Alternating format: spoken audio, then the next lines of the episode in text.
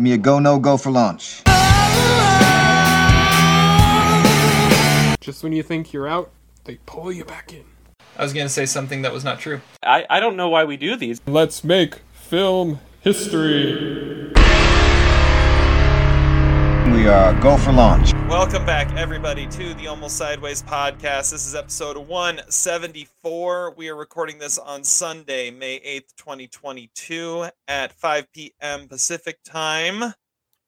Happy Mother's Day to all you mothers out there, because that's definitely our demographic of who's listening. Uh, And all you mother effers out there. Well, there you go. There you go. Uh, bad I'm your host mother Terry Pluckett. We've got we've got Todd. We've got Zach. How's it going, guys? Wonderful. Good. I just saw a preview for a movie with Mark Rylance as a golfer. Have you guys seen that preview? No. I keep thinking about it. Oh my gosh, this looks like the most Terry movie ever. Have you heard about it, Todd? It sounds familiar, but I don't remember it. It had a great title too. It was like Phantom of the Golf Course or something. Let me look it up real fast. But it, it it's with Mark Rylance, and uh, it just it looked amazing. Um, uh, Phantom of the Open. That's that's what it was called. Just look up the of the open. look up the trailer. And uh, yeah, it's, uh, it's Sally Hawkins. Yeah, it's it's pretty awesome. I'm sorry, I'm going stream of consciousness, but That- it, it's been on my mind since this morning, and I, I think said, I, I think Terry has to see it. I'm excited. yeah, I for do. I have seen this preview. I need to see that preview. Well, I saw I saw previews this weekend for um it's uh written by the the guy who's in the wheelchair in the fundamentals of caring. oh wow. That's Like random. that kid, he's he's like 25 Oh, years old or something. Yeah, okay, okay. Yeah, I uh I I uh, what's his name? Craig Roberts, is that his name? yeah. Dude, I got that. I don't know how I Or that directed one by out. him, not, I- written by him. I have a theory, Terry. I think this is going to become the new Vantage Point trailer. I have a feeling we're going to be inundated with this trailer for the next new Jackass, uh, uh, Forever trailer, new whatever you want to call it, because this trailer has everything. I know I sound like Stefan, but it's got like you know the downtrodden Scottish old guy who's like, "Oh, I'm going to go play some golf," and it's got some amazing golf highlights, a million and one long shot, bigger long shot than the horse this weekend. It just it looks uh, sp- like a that was a spectacular spectacular trailer, spectacular movie. Cool. Yeah, I saw I saw the um the trailer when I went to the movies. I saw the trailer for the first time of is it Don't Worry, Darling? Is that what it's called? Yeah. Yeah, I have not With, seen uh, that I- I haven't the, seen the that. new Olivia Wilde movie Oh, with okay. uh, Florence Pugh and Harry Styles. Holy There we go. It is like hailing hardcore all of a sudden. I've heard that movie gets uh, very naughty, naughty, with uh, yeah, some some nice uh, R-rated scenes. Yep, maybe and- some Adrian Lyne territory. We were talking about him last couple weeks. I've, I've very very exciting stuff there. And then and then uh first uh first time I saw the Avatar 2 trailer as well. Same. So all right, well, can you guys hear that? Yes. Yeah. Okay. I mean, it's like the street is now white. This is th- that's pretty insane. How quickly that That escalated. that escalated quickly. All right. Well, uh make sure you're subscribing, rating, reviewing wherever you can find us. We're on Apple Podcasts, we're on Stitcher, we're on Spotify, we're on Anchor, we're on Castbox, we're on Podcast Addict. That's where Todd and I usually tune in. Uh, so yeah, subscribe. Just download them all and subscribe to all of them in all the apps. It, it's good stuff. All right, Zach, what are we drinking? I'm drinking some fabulous Chateau Vieux Manoir, some French movies we're going to be talking about on this podcast. And, uh, you know, just like Jeremy Irons says, the three rules of life are cheat, be first, or be smarter. The three rules of wine are be uh, point system, above 90, be under $10, and be French. And that's it. It's beautiful rules. It's good. Simple. rules. It's good. It's good. It's delicious. Todd. Well, I'm drinking a Sakatini, which hails from Japan, not France, and I have uh, pickles in here for some reason.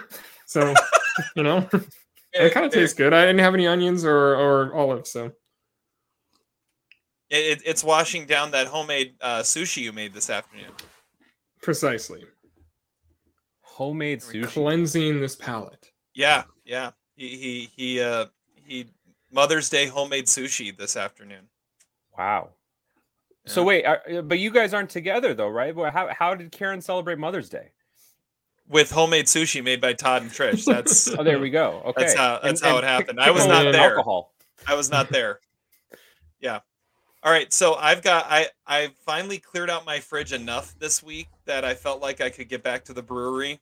And so I got a growler filled and this beer I got to I got to look at the name again. It's from Ridge Walker Brewery in Forest Grove. Check them out. They're amazing. Uh, this is their Darko Fresca Strawberry Mexican Lager. And I went in looking for something else. And then uh and then I I tasted this and I mean, you can tell it's a strawberry beer, and it's not a sour. It just tastes like like strawberry puree lager. It's it is the like the most refreshing beer I've ever tasted. Like this is like the perfect summer beer here. So, uh, yeah, it, it's pretty awesome. Mm. Perfect for a hailstorm. Perfect for a hailstorm. It's still hailing, but all the white is gone now. Now it's just all wet. It all melted. It's okay. that was Tu- insane though. Tuesday here, it's supposed to be 100 degrees. I was just telling someone today we've had two days over 70 so far this year. That's all we've We've had. had one, but there was a tornado in Spokane. so And Wow. we're- and, really? and and Tuesday night we're supposed to be below freezing. Yeah, this is this is riveting content here. This is I like know. those those auto commercials. Are you turning into your parents? Like yeah, when you have stuff. when you actually have substantive conversation about the weather. Yeah. Um Soon we're gonna be talking about baseball. yeah, exactly. Yeah. Mariners won today. There you go. Broke a seven game losing streak. Okay, we're moving into into movies now. That's why we're here. That's why you're here. Probably, probably. I'm guessing that's why you're listening is because you want to hear us talk about movies. Anyways, uh, we're going to start with what we've been watching this week. I'm going to go first, and I'm going back 20 years for my Oscar watch uh, to a Best Animated uh, nominee. Uh, how many of these do I have left for 2002? I don't know. I'll have to look that up. But uh, I'm talking about Treasure Planet. Have either of you guys seen Treasure Planet? no. I think I actually have. Okay, so Treasure Planet Check. is the futuristic adaptation of Treasure Island. Um, let's see here. I'm just looking really quick. Yeah, this is the third. I, I hadn't seen any of the animated nominees from 2002, and so this is the third of the five. So I have two more to go. Um, and this movie, yeah, it's futuristic adaptation of Treasure Island. Uh, your main character is uh, is Jim Hawkins, voiced by Joseph Gordon-Levitt, as he's trying to find his own way, and he decides to head out on this uh, on this treasure hunt as he was given this like futuristic. And the, the ship eventually gets taken over by uh, by some some pirates, as as it tends to do. Uh, eventually, he runs into some weird combination of like uh, of C3PO and the genie from Aladdin, voiced by Martin Short. Um, and he becomes the comic side character. Uh, this movie's a mess. Uh, it, it's it is trying way way too hard to be futuristic, and trying way too hard to be interesting for kids. My son loved it. I couldn't follow what was going on because it was just trying so much to throw all these weird, crazy stuff in there. If I remember right, this movie like bombed and it kind of killed the traditional animation for the Disney studio for a long time. Um, but uh, yeah, it's it's not that great of a movie. I'm giving it one and a half stars. Um, Ouch. yeah, I just couldn't follow it, and it wasn't it wasn't interesting enough. It, it was trying, like I said, trying way too hard. the The coolest thing about it, I will say, is uh is Jim's mother. The main character's mother in it is also voiced by Laurie Metcalf, uh, who is just kind of the mother of the late '90s after she voiced uh, Andy's mom in uh, in Toy Story. So, oh yeah, one and a half stars. Nah, All right. Yeah, I, I had not seen it. I had seen Atlantis, oh, which to me okay. is the same movie. And, Kind and of is. And and maybe that Sinbad: The Legend of the Seven Seas movie, you could also ro- rope that in there. I think uh, all animators should have just stayed away from seaboard movies in the early 2000s. So I, I haven't I haven't seen Atlantis. However, I watched Treasure Planet on Disney Plus, and once it was over, you know, it says you might also like. It was Atlantis. That was the next one that popped up. Mm. Like I will not. exactly, exactly. All right, Todd, you're next. Uh, I watched a movie. I think we mentioned it last week or the week before. It is a Hulu movie called Crush, directed by Sammi Cohen. It's from American High Productions, which apparently only do like high school movies. Uh, they did Plan B last year. They did Big Big Time Adolescence and a movie we review called Banana Split, which I did not like.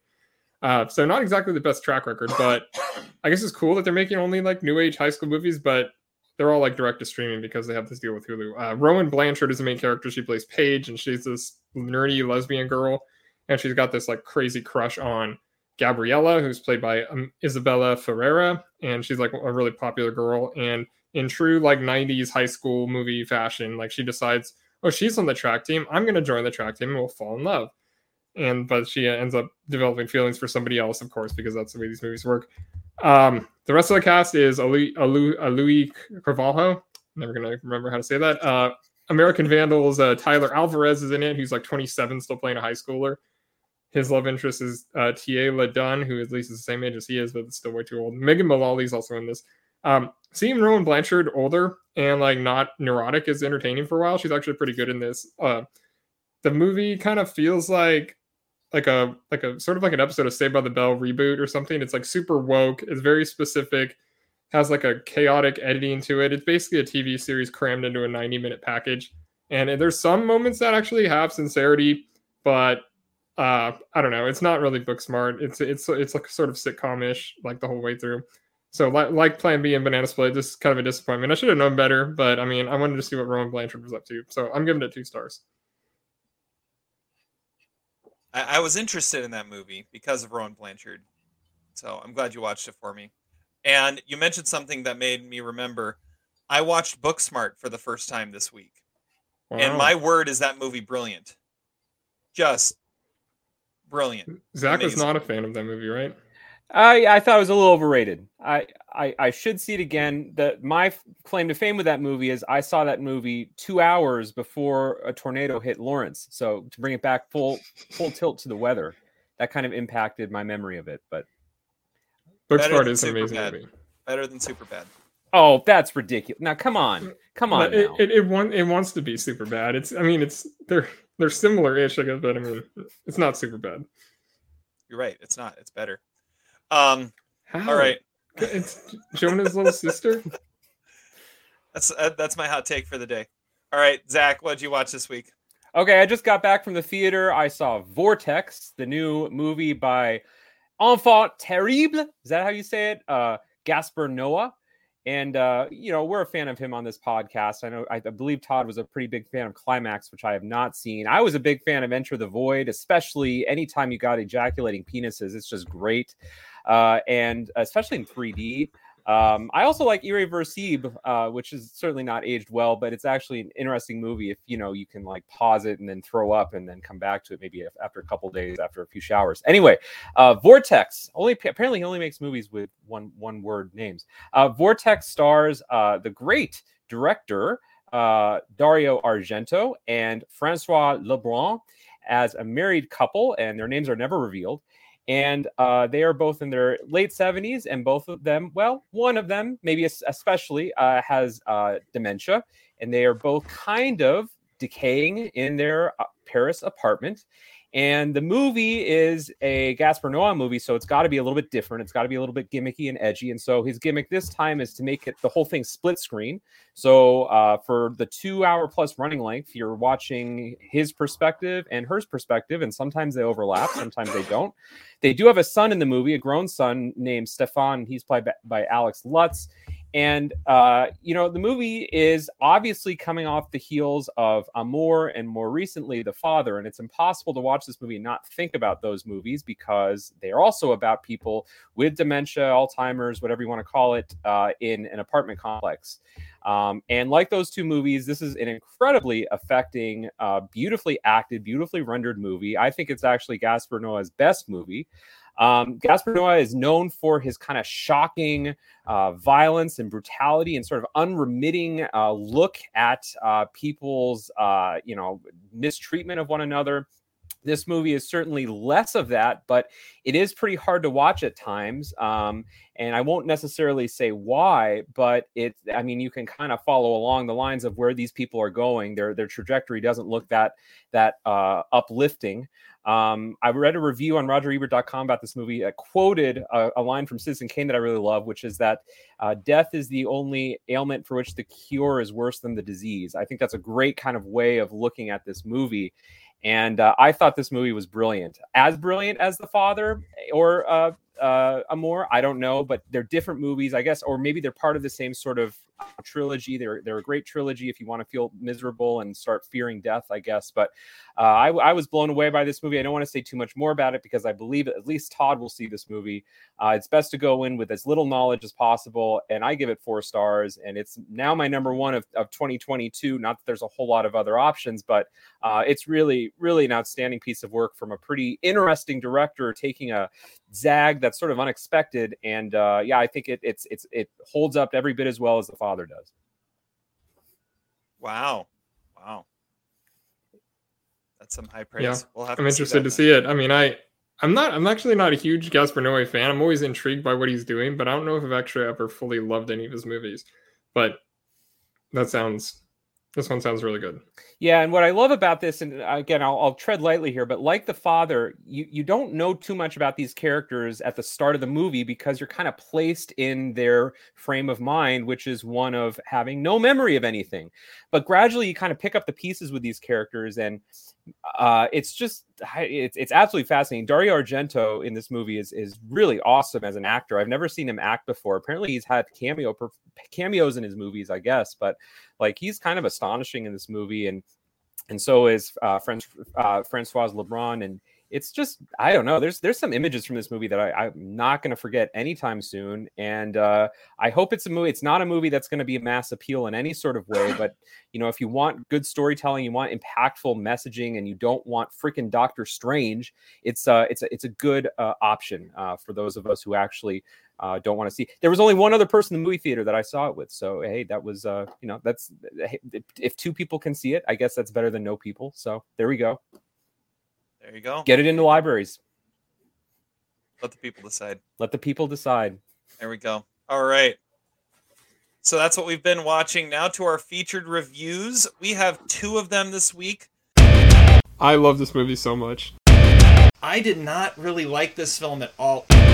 This is the most Zach movie ever made. You got to see it. Movie reviews. Two of us watched the movie that was in theaters this week. That every that was hard to miss. And then um, then Zach went and saw a movie that was on Todd's top ten list that was just finally released in theaters. So we're going to talk about that one too. Uh, but we're going to start with uh, the latest installment in the MCU saga, and this is Doctor Strange in the Multiverse of Madness. Every night, I dream the same dream.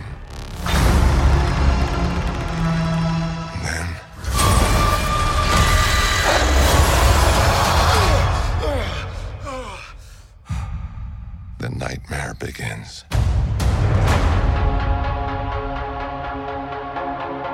I did what I had to do to protect our world. You cannot control everything, Strange.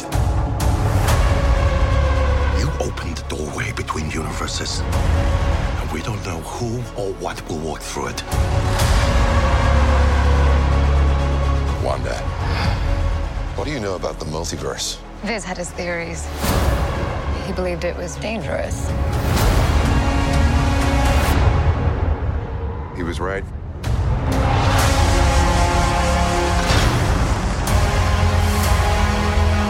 I'm sorry, Stephen. Your desecration of reality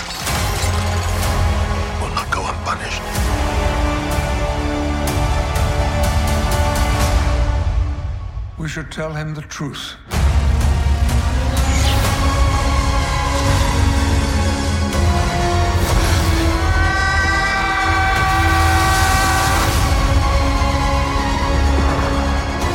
Things just got out of hand.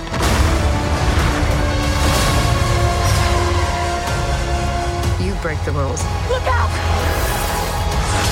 You become a hero. I do it, I become the enemy.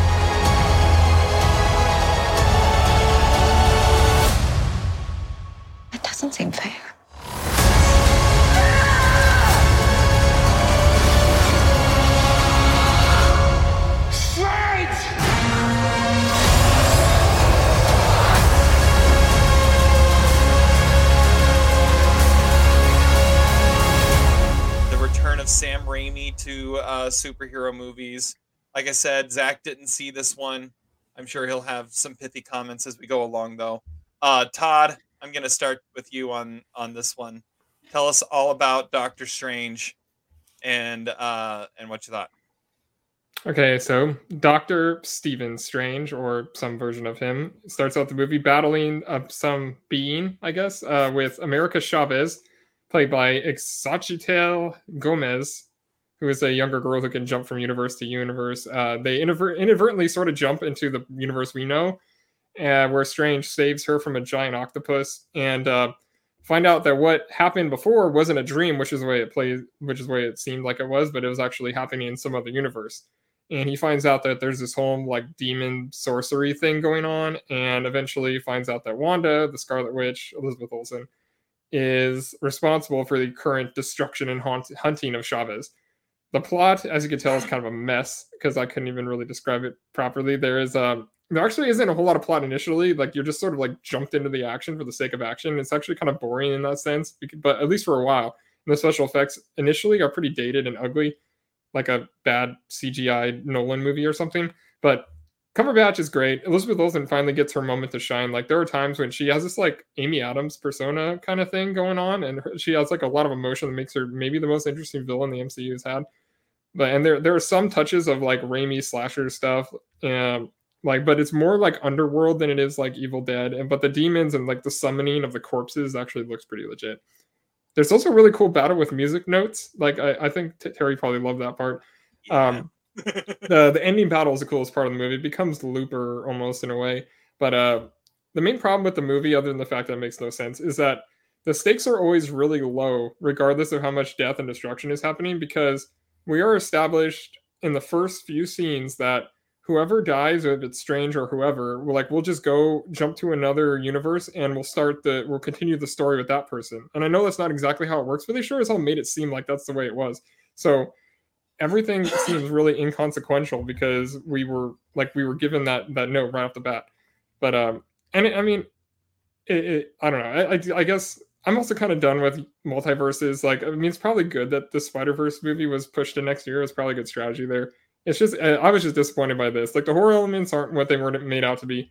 I think Doctor Strange, the first one, was one of my like six or seven favorite MCU movies. So I was like tricked myself into actually being excited for this, but I was kind of let down, especially in the first half. The second half does have some moments that are pretty pretty good, but uh, I'm I'm sitting at two and a half stars on this one.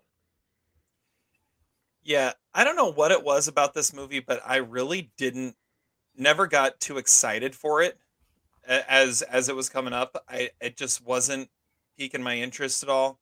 Um Were you a fan of the first one?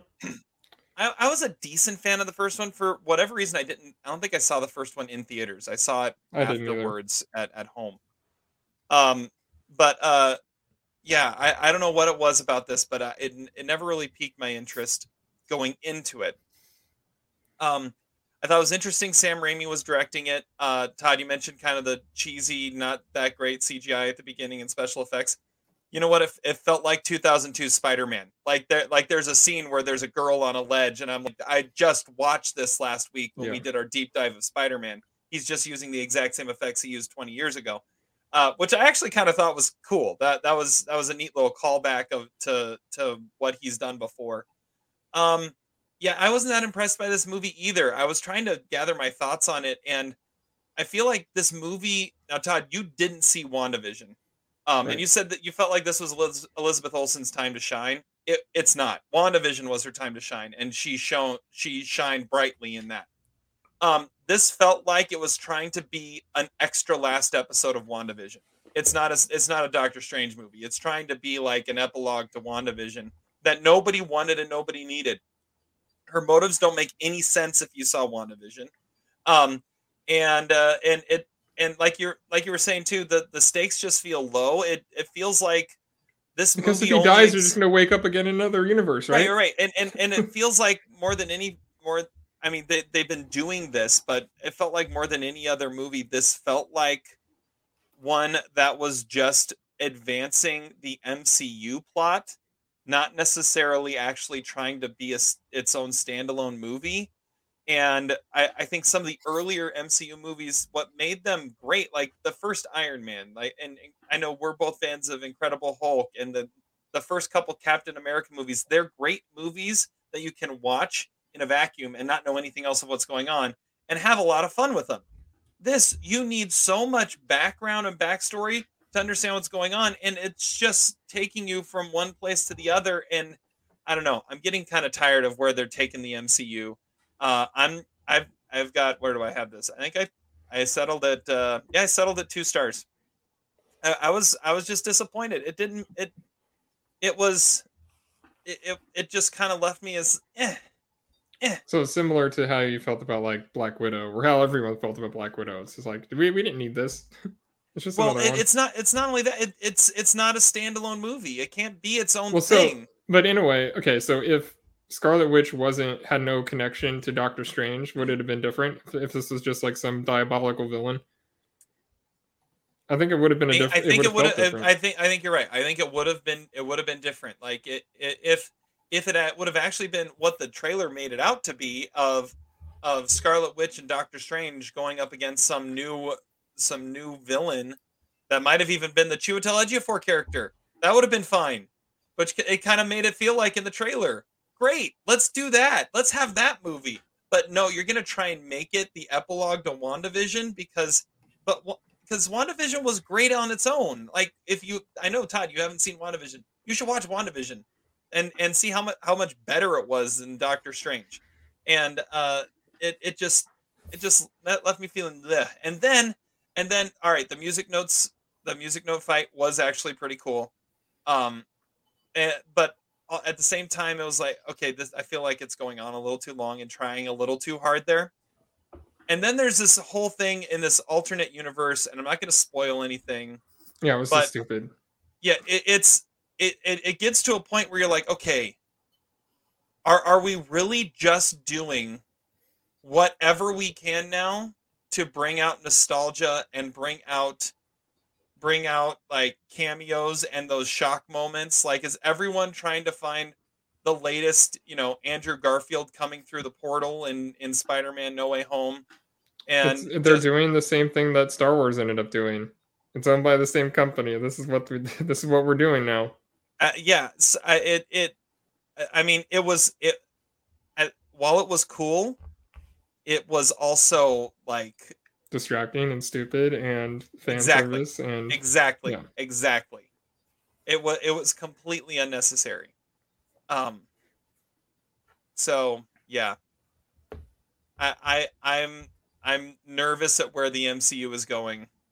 I i'm not i'm not liking the direction because it, it tur- it's look, looking like they're just doing the whole multiverse thing so they can just continue to pull out whatever the hell they want to make them make themselves make themselves four feel movies a year and on the box office. Mm-hmm. Yeah, But I you- bet I mean- Zach is gonna love this movie because we we're not fans. Oh, you've you've sold me. I mean, now I kind of want to see it so I can give it a thumbs up. But you know, I would also never actually go see it.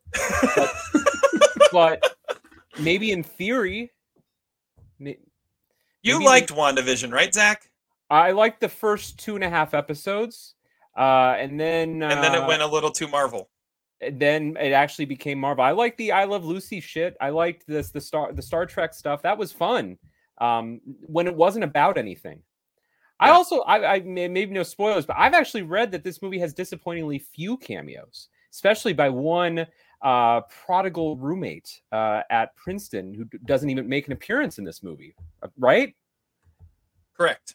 Correct. I mean, how could you have a movie with Wanda without the second half of her of her name? But you know, maybe that's a spoiler.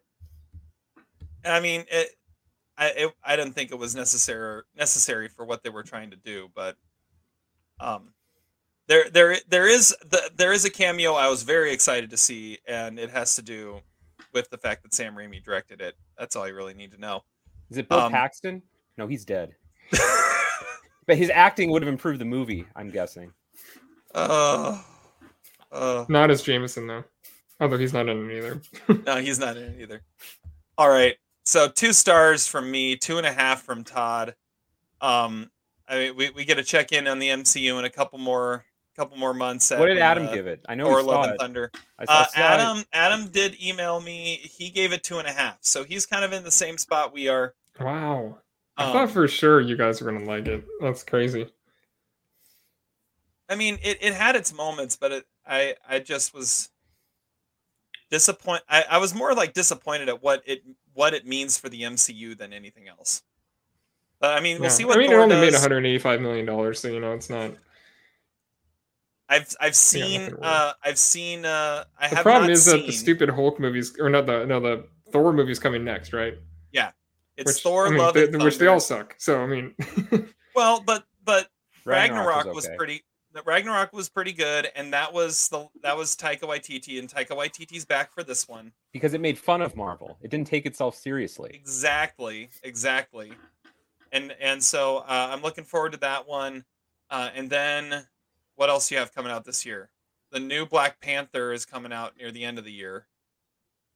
Um, it's like what is it? Black Panther: Wakanda Forever. I felt like there was one more that was coming out this year. Were there just three this year? Anyways, um, I have I've heard good things about Moon Knight. I haven't had a chance to watch it yet, but I've heard Oscar Isaac is brilliant in it. Uh, I want to see that and that because that uh, all the episodes are now available for that. But yeah, Doctor Strange two. Could you tell Yeah. that it was a Sam Raimi movie? I've seen some critics talk about how it the best parts of the movie were the recognizable Sam Raimi traits, but it seemed like that was taken away from him, particularly in the second half. well, that's actually the opposite kind of like the second Okay. half is the Sam Raimi stuff where with all the the demons and everything, but it's PG 13, so it's not really Evil Dead. Like it, it looks It's not kind even of PG thirteen. It's it's it's PG thirteen Marvel. yeah, so it's it's watered down, uh, but you could tell that it's inspired by the Sam what Sam Raimi wanted. The beginning is just normal Mar- Marvel shit. the beginning feels like a Spider-Man movie. It felt like one of his Spider-Man. Which pretty movies. much is what Marvel is at this point. It's I mean it's it's Spider Man. but but it, it had an aesthetic that that really felt like that felt like one of Raimi's movies, Raimi's superhero movies. So But when know. are when are we gonna get a movie with Zol- Zolchi Gomez and Iovali Cravali? So I I, mean, can I- pronounce their names. they could they could play sisters. I mean, they That's look I'm saying. very similar.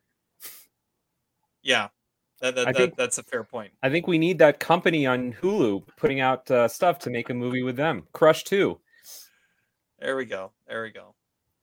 Well, that and that's the other thing that I that I hated about this movie too is it's such a tired gimmick that has been used in so many different ways. Of there's the child with the with the extraordinary abilities. Let's protect them. I mean I've that Never seen that's that before. I, I know. Yeah. I, I- I saw it better when it was The Mandalorian or when it was Logan or when it was, I mean, name another movie where you've got the exact was same that stupid plot. movie watch Brightburn? Oh yeah, Brightburn. I love Brightburn. It's set Yeah. in Kansas. It, it- and well, and I, I don't know if it has anything to do with I was it, saying. but it- Looper, like uh, Looper, there's too. some Looper in there. Yeah, yeah, there there is some Looper, but Looper, I don't know, Looper felt especially at the end, it's Looper. Isn't there a movie coming out next next week that kind of feels similar of Protect the Child with the Firestarter, the Stephen King adaptation? Oh nice. Oh, nice. the Peacock movie. No, uh, is it? Oh, is it going to Peacock? Is it Peacock I in, think in so. theaters? Um, Okay. probably. I don't know. Anyways, all right, we, we've got we've got twice declined so far, and we'll see if uh, if Zach ever sees it. Uh, thrice declined if you want to go with uh, with Adam too. All right. Well, now let's let's completely shift gears and talk about another French film. Yes. And so I uh, like this direction. Marvel going down, our podcast going up. I like it.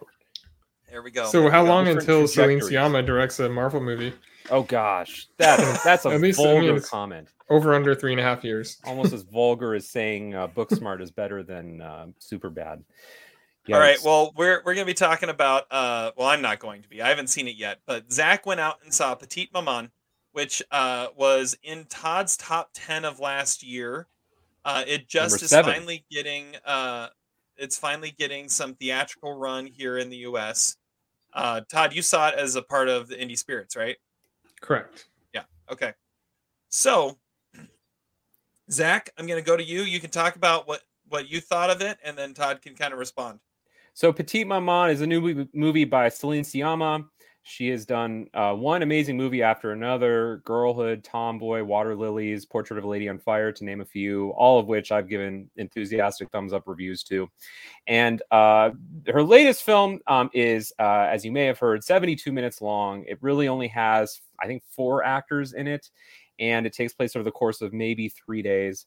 Um, and it tells the story of a young girl named Nellie whose grandmother has just died at the beginning of the movie. And she goes with her mother and father to kind of clean out her grandmother's house. And uh, along the way, her mother has to leave um, for sort of mysterious reasons that are sort of unsaid and not really to- totally revealed until the end of the movie. And then Nellie meets another girl uh, in a nearby kind of um, outdoor area, and they build a fort together. This other girl's name is Marion.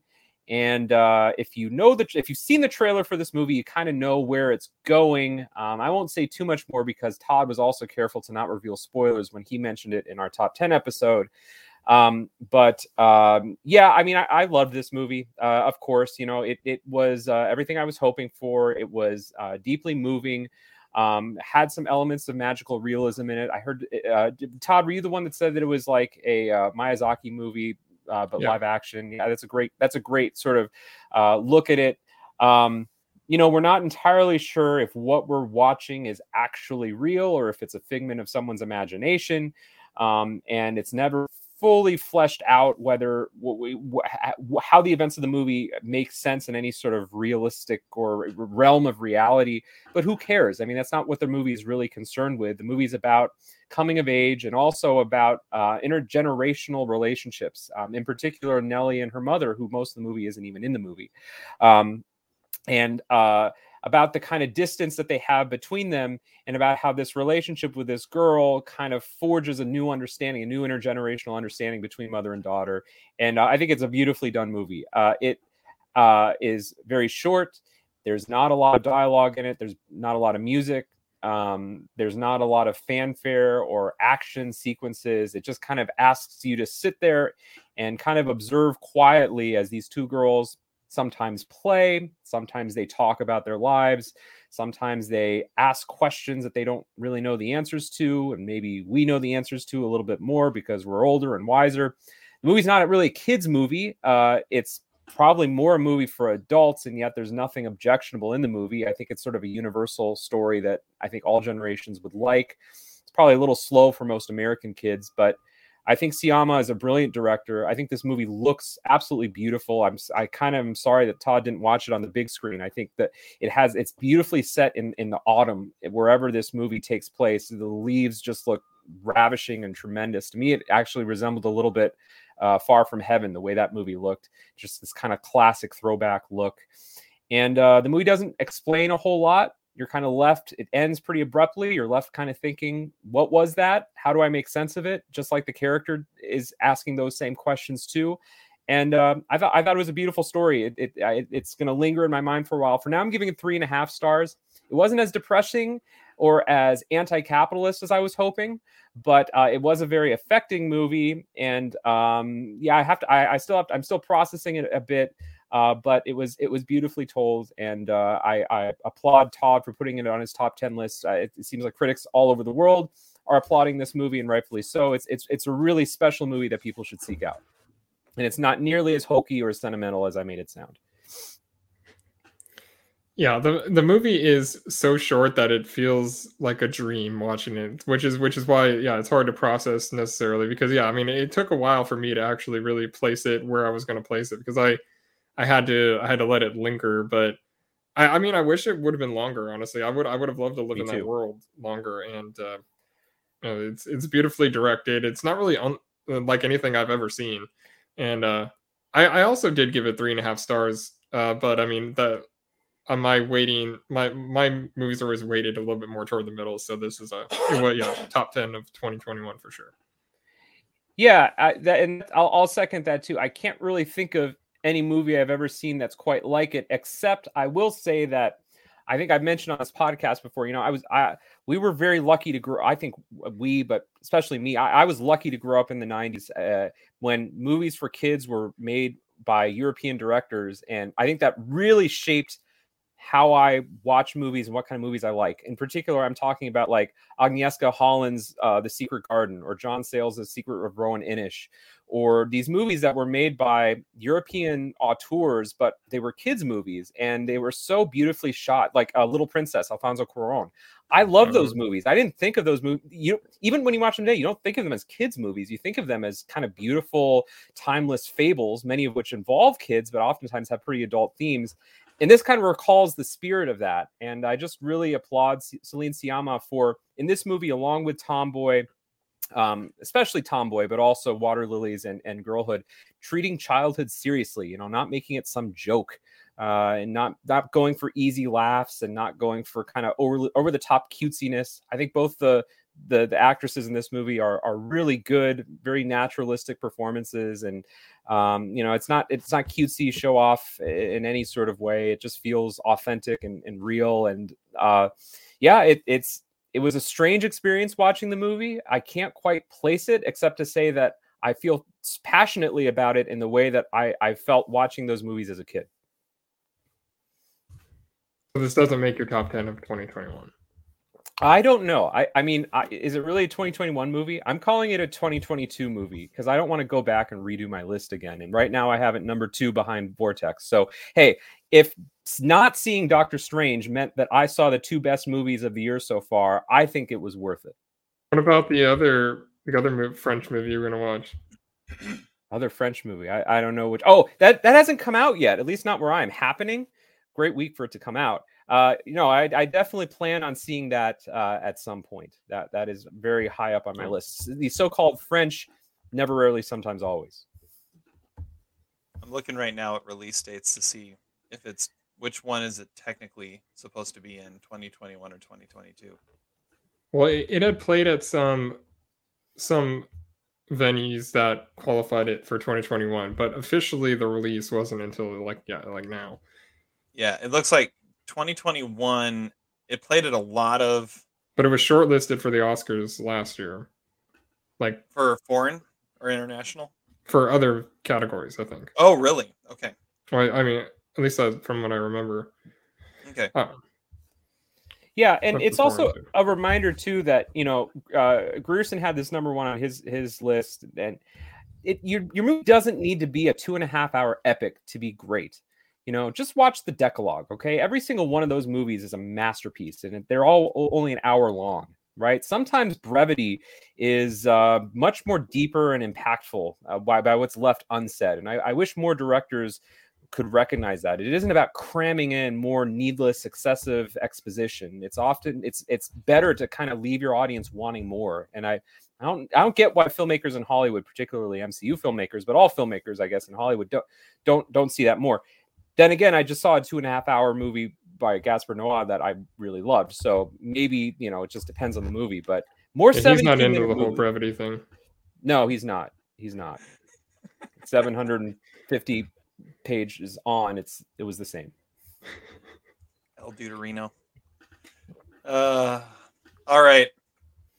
Well, that is Petite Maman. I'm gonna have to see it now uh, to make sure we get. Adam that gave it Adam. Adam gave it three stars, and I'm I'm guessing he fell asleep during it.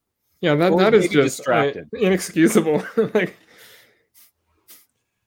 Uh, that's funny. All right, moving on. We're now into power rankings. you can't top that Yeah, that's the movie about the horse. I'm going to pull an audible at the last minute here. That's because I haven't seen it. Power rankings. Not including Fargo. Can't choose Fargo ever again. And for power rankings this week, if I remember right, two weeks ago or three weeks ago, whenever it ended up being, Todd, you and I like shared the title, right? Oh yeah, we absolutely tied. We both had three right and one honorable mention. We had the exact same three in the right in the same spots. There was So we no kinda- way we could do it other than a tie. So we kind of decided together on this one, and by that, Todd said, "Want to do this?" And I said, "Sure." And so that's what we're going with. So in honor of Doctor Strange in the Multiverse of Madness, we are counting down the greatest fictional doctors of all time. That's what Yeah. we're doing. That's what we're doing. This is gonna be fun. I like it. this Movies, list was TV can use one video game, but it can't be number one. I don't think we're going into like written stuff, but I mean, I guess we just said fictional, so Yeah, we just said fictional. We didn't specify, but but yeah, uh, it, it's uh it's going to be interesting. This list was a lot harder to come up with than I thought it was going to be. Seriously? Oh, this was the e- one of the easier. there were lists. so many like doctor shows. That's the problem. Right. Yes. Yes. Okay. Well, let's get started in this, and we are going to start with you know what we're going to start with me. You guys did the started the reviews, so I'll start this one. And and we're we're starting with a humdinger here. All right, number five on my list. We are going to go with. I mean, this is like this is like an, a, an, another level. It's like a fictional on top of a fictional, and um, and uh, I'm starting with number five, Dr. Drake Ramoray. That's my from, number five. eh, From yeah, nice from Days of Our Lives via Friends, played by Joey Tribbiani. Um, I mean, he's a pretty brilliant doctor. I mean, at one point he he like falls down an elevator shaft and uh, goes into a coma, and then gets a brain transplant and is able to continue the profession. But he's So- the only one that can really do the like. Do yeah, he's the only one that can really do the operation. But somehow he's able he, he's able to find someone to come back. Um, he is a brilliant doctor, even though he may have a twin that leaves a toilet seat up. That bastard. But uh, Doctor Drake Ramoray is my number five. Ramoray. it's Portuguese. You know, and we live in a world where Joey's a neurosurgeon. You know, I mean, nothing really makes sense. Damn it, woman, we are losing precious time. Like, I, I think at one point uh, in Joey, I think he actually dies again in the show. He gets like stabbed by a patient or by a nurse, like during surgery. I don't know. He's a he's an awesome character. I mean, yeah, I I had to mention him. I mean, it's awesome that we we both have him on the list. Well, and I did we did we actually say no, Doctor Derek Summersby? Did we say that? I think that's a rule. Yeah, I think Since yeah, I he's think never that's a rule. technically seen. True. However, I would say Dr. Drake Ramoray kind of falls in the same category as Dr. Derek Summersby. Uh, and it's, definitely playing off of it. I mean, that was another soap opera character. yeah, you know. it- it's a fictional doctor played by a fictional actor. Very All right, Char- well- Charlie Kaufman esque. Yeah, so that's my number five. That's Todd's number five. So Zach, number five. Okay, I went into the Apatow universe for my number five. A lot of great choices here. Uh, we could true. go in any direction. I mean, you could go uh, Dr. Ken Jeong from Knocked Up. You could go the gynecologist. Uh, you could go uh, the sports doctor, Bill Hader in Trainwreck. Um, but Mhm. I'm going to go with a somewhat unorthodox pick. I'm going to go Todd's favorite Apatow movie, Funny People, Dr. Lars, the uh, painfully unfunny German doctor uh, who uh, has a, a. It's too early to tell who's winning the fight, the medicine or the disease. And then, uh, you know, did anybody ever tell you you have a very scary accent? Uh, you're a very funny man. I enjoy your movies, and I enjoy all your movies. Which movies? The ones where you try to kill Bruce Willis. And uh, yeah, I mean, Doctor Yes. Lars is a, he's a pretty patient doctor. You know, having to deal with both Adam Sandler and Ira. Um, and uh, I said some Judaism in that name. And uh, you know, he comes back in the movie uh, a little bit later when uh, George Simmons actually uh, gets better. Now, do you trust my accent? Yes, I do. Yippee ki motherfucker! And uh, yeah, he's he's awesome in the movie. We need more Dr. Lars. I'm not really sure where we needed Dr. Lars in the bubble. I think he really could have if, if he could save George Simmons's life, he could have maybe saved the bubble. Uh, probably not, probably not, but he would have made it a valiant effort. Very nice. Very That's a great choice. Not one that I consider, but that is a great choice. That is. That is. I also love that his name is Dr. Lars. No last name, just Dr. Lars. All right, number four on my list uh, is uh, th- this will be a fun one. I'm going with Dr. Malcolm Walsh, played by Colm Feore in Face Off. oh my god. Nice. Because I mean, he revolutionized this procedure where he could take off one person's face, That is true. put it onto another person's body, and make them unrecognizable. Like it, it, it- they look like the other person. And uh, however, he does have some some questionable business practices when, um, you know, he when someone threatens his life, he performs an operation against the will of the other person. But uh, I mean, the whole the whole premise of the movie comes down to the fact that this doctor can perform this surgery and turn John Travolta into uh, Cage and vice versa, and gives us half a movie of Nick Cage playing or be, doing a John Travolta impression, and then John Travolta doing a Nicolas Cage impression. It's like looking into a mirror, but not. Uh, it- it's it's brilliant, and it all comes down to Doctor Malcolm Walsh. So that's my number four. Awesome. Beautiful. Sort of characters that aren't even that aren't even principal characters at all in movies. This is But he's a great doctor. This He's is why great- this is such a great list because we're just going to nerd out over this shit and no one's going to understand what we're talking about. I mean, I have some more traditional picks, I guess. All right, uh, number four.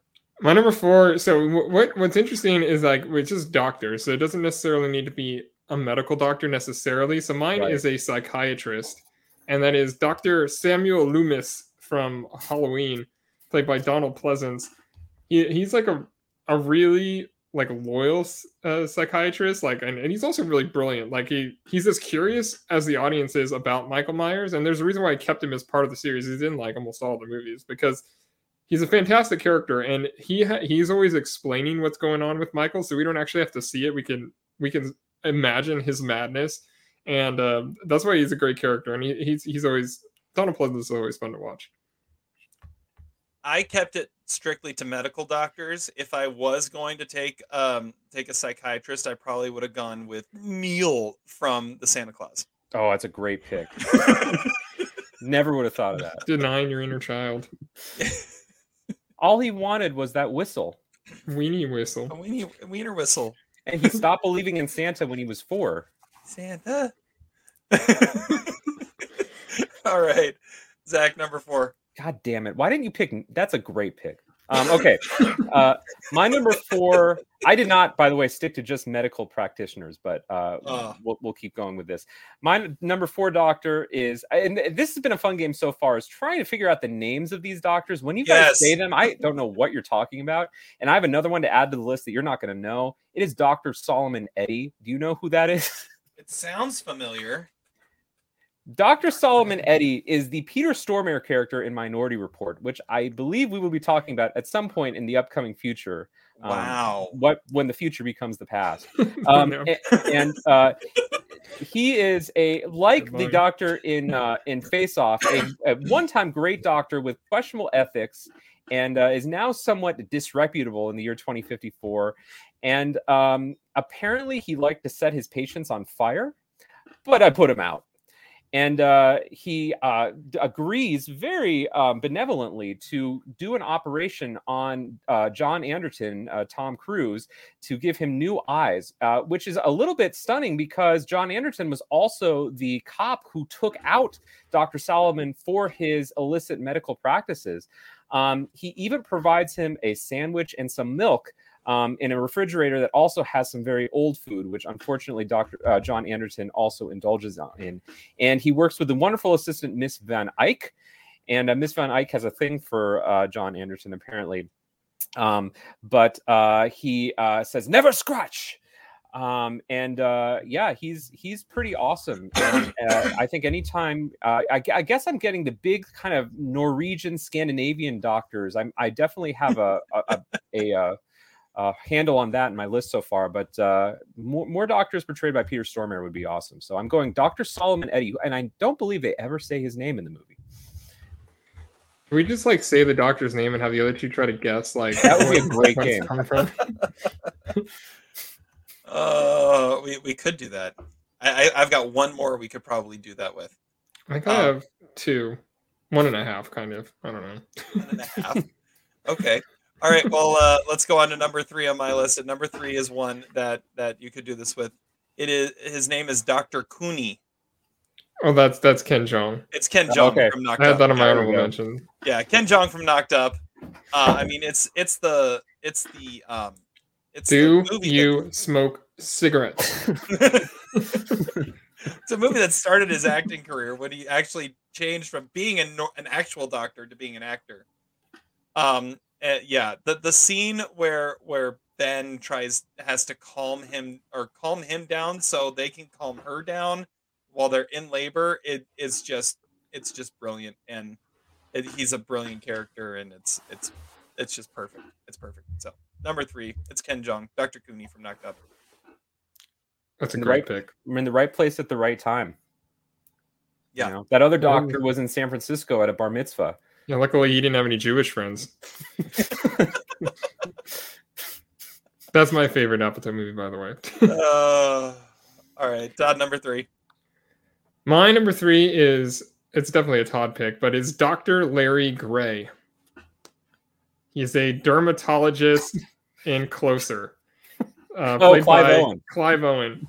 Uh, I I'm didn't know sure he was how- a doctor. I don't think they have any scenes of him at his at his clinic. Well, well, yeah. I mean, he, well, he's really into cyber sex. We know that, but I mean, he he. I don't know. He he he's re- he really he wore his white coat to the aquarium because that's what Jude Law told him to do when he was acting as Julia Roberts. Uh, I don't know. I, he's a really sarcastic character, and it's one of the reasons why he's a, a top 100 movie of all time. Um, I don't know something about Clive Owen as this like lonely, pathetic doctor. He almost makes him seem suave. I don't know any other actors that could have done that. And uh, yeah, we never actually see him practice his, his thing, but uh, he's uh he's definitely a doctor. He's a dermatologist, and his name is Larry Gray. I don't think they ever say his last name though in the movie. I think I've only Dr. seen that Larry. movie once. I need to watch it again. All right, That was Zach. a Todd pick. That, that, hence that's the total- silence afterwards. total Todd yeah, pick. Yeah. Wow. Because because he's the only one that actually remembers anything about that movie. Yeah, well, I'm kind of obsessed with that movie. I mean, I I rarely, if ever, get a chance to mention it. So I mean, th- this seemed like as good of a chance as any. All I remember from that movie is uh, "Hello, stranger." What a floozy! I, I, I got nothing. Todd knows that. Jude Law. Uh, all It wasn't a great impression, but I, I got I got it. yeah, yeah. Zach, number three. I don't kiss strange men on the lips. I've just seen the trailer. I haven't really seen the movie. Uh, okay, really? no, no, I've seen the movie. I just haven't seen. I've only seen the trailer in the last, you know, twenty years. Um, okay, so uh, okay, I bet you guys will get. Maybe Todd will get my, the name of my number three doctor, Doctor Harris Klein. Oh, Doctor come on, Claude. I, I I I don't have it. All right, uh, Dr. know. Harris Klein is played by Bruce Altman in Matchstick Men. He is Roy's Oh, psychologist, and I, Yeah. I get that this is deviating a little bit. Uh, Because he's not actually. well, you know, I th- I mean, I think he's got a pretty solid handle on how to eh, deal with Roy, probably better than any other of uh, Roy's psychologists. Not that he's seen a whole lot. Uh, Dr. Harris Klein goes out of his way to contact uh, Heather, Roy's ex, and make contact so he can uh, meet up with Angela, his long lost daughter. Um, he also is very keen to the fact that Roy is a criminal, judging by the fact that Roy says he's an antique dealer, but doesn't even realize that he's uh, putting his feet on a priceless um, cushion stool thing. Um, you know, I love Bruce Altman. I mean, I think he's one of the great underrated actors. He was in LIE and he was in The Paper and he's been in a lot of stuff. He's he's just an awesome actor. I wish he had he got more screen time. Um, I think he was one of my best supporting actor nominees in 03. I don't know. I just I love that character. I don't know if he really was. He should be. I love that character. There's, I mean, look, He's listen, also in Glengarry Glen Ross. yeah. Oh yeah. Well, he's Rick with with with Ricky. Uh, um, he's the one being seduced, and right? Yeah. Um. So, uh, No, I just no, I- no. He's no? that's No. with Shelley. Oh, okay. the- Yeah, yeah. He, he's the house, yeah, the house thing with Shelley. at the house. Okay. Interesting. It also says he was on an episode of Ozark, which is interesting. Uh, The one with. Ricky, the one with Ricky is Jonathan Pryce. That's That right. was Yes. early, early Ozark. Terry also A- knows him from AKA Rookie of the Year. AKA Pope Benedict. I was gonna say that's that's who I, I he will always be the the guy from Rookie of the Year. I'm his manager. Yeah.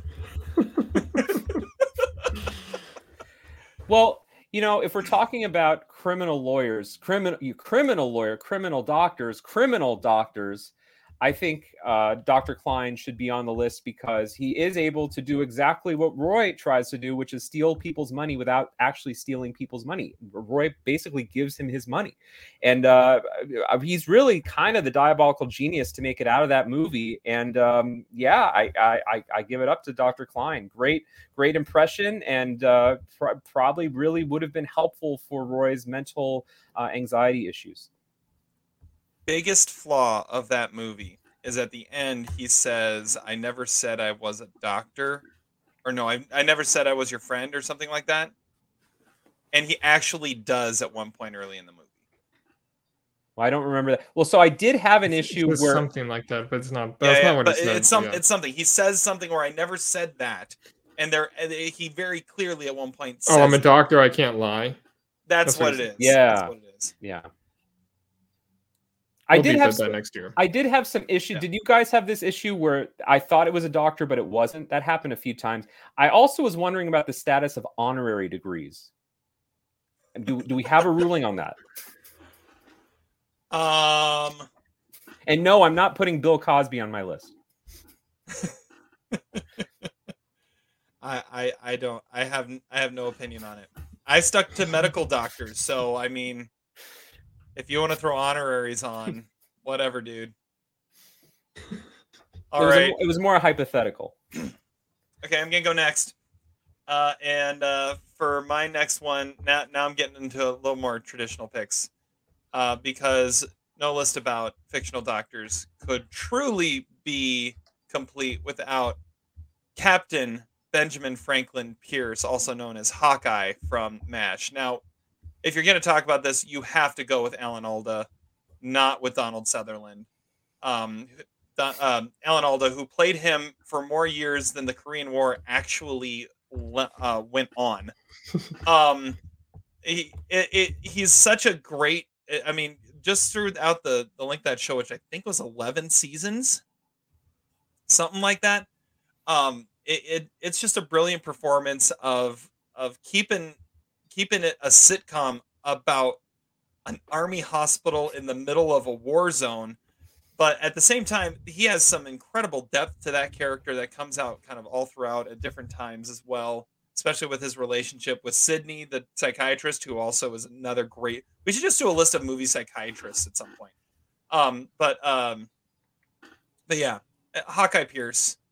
Uh, uh, he's my only representative from mash on here but uh you could all easily you know throw on your honorable mentions trapper or or henry blake or frank or or BJ or any of those guys. So Winchester, um, it, they're they're all they're all awesome awesome characters, and it, it's kind of the the uh, great part about television is that when you are able to play a character for 11 years, you're really able to to get some depth to them that you can't do in a two hour movie. So that's definitely shown by Hawkeye in Mash.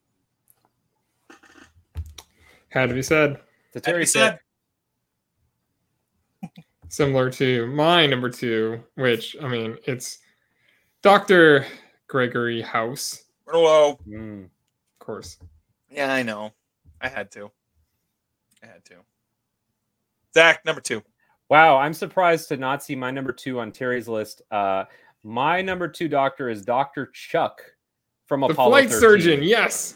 Okay, okay, no, no, I'm I'm throwing the BS flag in this because it's fictional doctors. And What? That is a true story. That's some flight surgeon horseshit, D. I was gonna put him on the list, Fic- but it's really? a true story. true. And so damn and so he's probably a real Is that character. guy? there is was a a real, real, flight surgeon on Apollo 13. Really? What's his last name though? it just says Dr. Chuck. They I don't even don't- call him that in the movie. We went over No, this. they don't. They call him they call him flight surgeon. They curse at him more than they actually say his real name. All right. Well, I had a backup. This was going to be my number six. I'll go with and So so, of- so he's going with his Jack Swigert, yeah. even though he hasn't been in a simulator for Always weeks. part of the backup crew. and you know it's good. Uh, I'm gonna go with Harold Ramis and as good as it gets. I think I've mentioned him before on this podcast. I really like his Mm. character. His name is Dr. Martin Bettes. Much less funny to talk about than you know Dr. Chuck, if we're being honest. We But- can keep talking about him if you want, but no, it's you're right. It was fictional doctors. I did mess that up. Uh, but uh, Martin Bettes goes to the house of Helen Hunt and uh, is nice to her and helps his son with that her son with asthma. But you know, Doctor Chuck uh, leads. He is the reason, the catalyst for the medical mutiny. Um, and we got to cut him a little slack. But uh, he's also very informative. He knows about things like ju- uh, impaired judgment, blackouts, and the beginning is a brain as- asphyxia. Have you ever had brain asphyxia, Terry? Like when you said Booksmart was better than Superbad. Um, anyway, I'll go with Martin Bettes, but my heart goes to out to Dr. Chuck, and um, that's all there is to it. Are we on Vox? He was my all Ama- three of them. Larry Award winner when we did that movie. Was he? Yeah. Yeah. Yeah. I, I I think it's fair. I think it's fair. Yeah. Uh, yeah. I, I wish I could. I I, I could have picked him too, but yeah. Okay, now it's time for Todd and I to talk about uh, uh, Dr. Gregory House, The diagnostician. the diagnostician. I mean, is it safe to say he's possibly one of the greatest characters in television history? I mean, especially Yes. those first few seasons, as as it's feeling its way out. I mean, you taking and and, and Hugh Laurie is is the perfect one for it. I mean, you take this guy who's a slapstick comedian and put him into this medical drama where he's just the wisecracking, doesn't give a crap doctor that knows everything. And it, it it's the perfect role for the perfect actor um, in the perfect show. I mean, the show loses its way as you get into the later seasons, but I mean, what show doesn't? Um, and uh, few shows don't. I'll say it. I'll say it that way. Um, but yeah, Dr. Gregory House, uh, he's he's just brilliant, and, and it's a brilliant, it's a brilliant performance. It's a brilliant character, and uh, yeah, I can't imagine ever topping that. exactly. yeah, he in the back when like network TV was actually like quality programming, like this was the best show on TV for like three years, and mm-hmm. it, it- he's a great character because he's super cynical. He's almost like Sherlock Holmes in a way, or like a like a really good poker player with his intuition and like being able to figure things out. He pops Vicodin like they're Tic Tacs.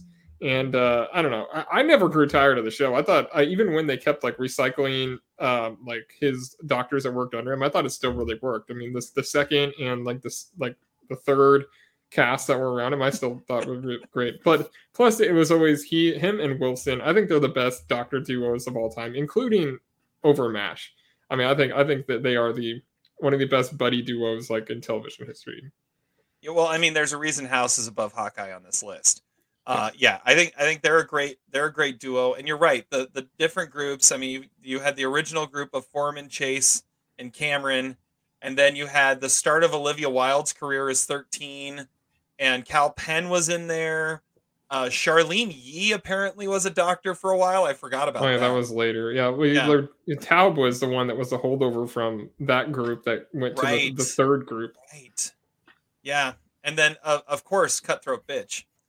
Um, oh yeah. yeah, you can't forget about her. Um, you had Amber Tamblyn on his masters. I mean, there's ju- just a great group of of characters there, and uh, but I mean, none of it works un- unless you got Hugh Laurie's house. Uh, I mean, just, just the episode where he expl- where he goes through the three stories, like that's one of the greatest greatest episodes of the of the show. And I just well, remember it's one of the best TV episodes of all time. Like, Yeah.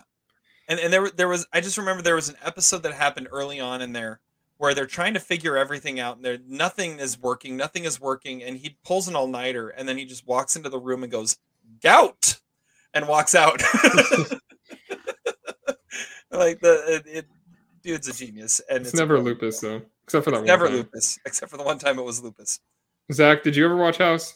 I didn't, but uh, Joshua, our beloved roommate, it was al- it was his favorite show too. He he said that he was kind of like House.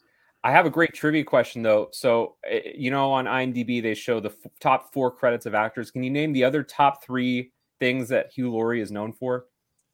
Sense of Um, Sensibility. No, Really? The No, the- night manager. no. Oh, that's a good one. Um Oh, what's that one? That one movie, Takers? Is he in? The, no, no, something like that though. wha- uh, a bit of Fry and Laurie. Shit, No. what is that movie called? It's not Takers. It's the other one. The uh, He was in the Flight of the Phoenix. I know That's that. one of them. no, it's that Um, one. Oh, what's that movie called? He's Is in, there he's dark in, in the movie or something? Um, No, He's in something now. Oh, um, uh, is it Why Didn't They Ask Evans? no. That, it's that's it's the like show. some some that's a new movie. Agatha Christie adaptation. Or that cop just movie. No, He's these, like- these are, these are Oh, oh, relatively oh, older oh, movies. Street Kings. Street No, Kings. The- no. Oh, that was what I was thinking of too. Yeah. No, Um, it- I'll just tell you guys. Uh, Tomorrowland is his second most well-known Wow. role, Wow. of course, and 101 Dalmatians, the Glenn Glo- Close version, as oh yes, Jasper.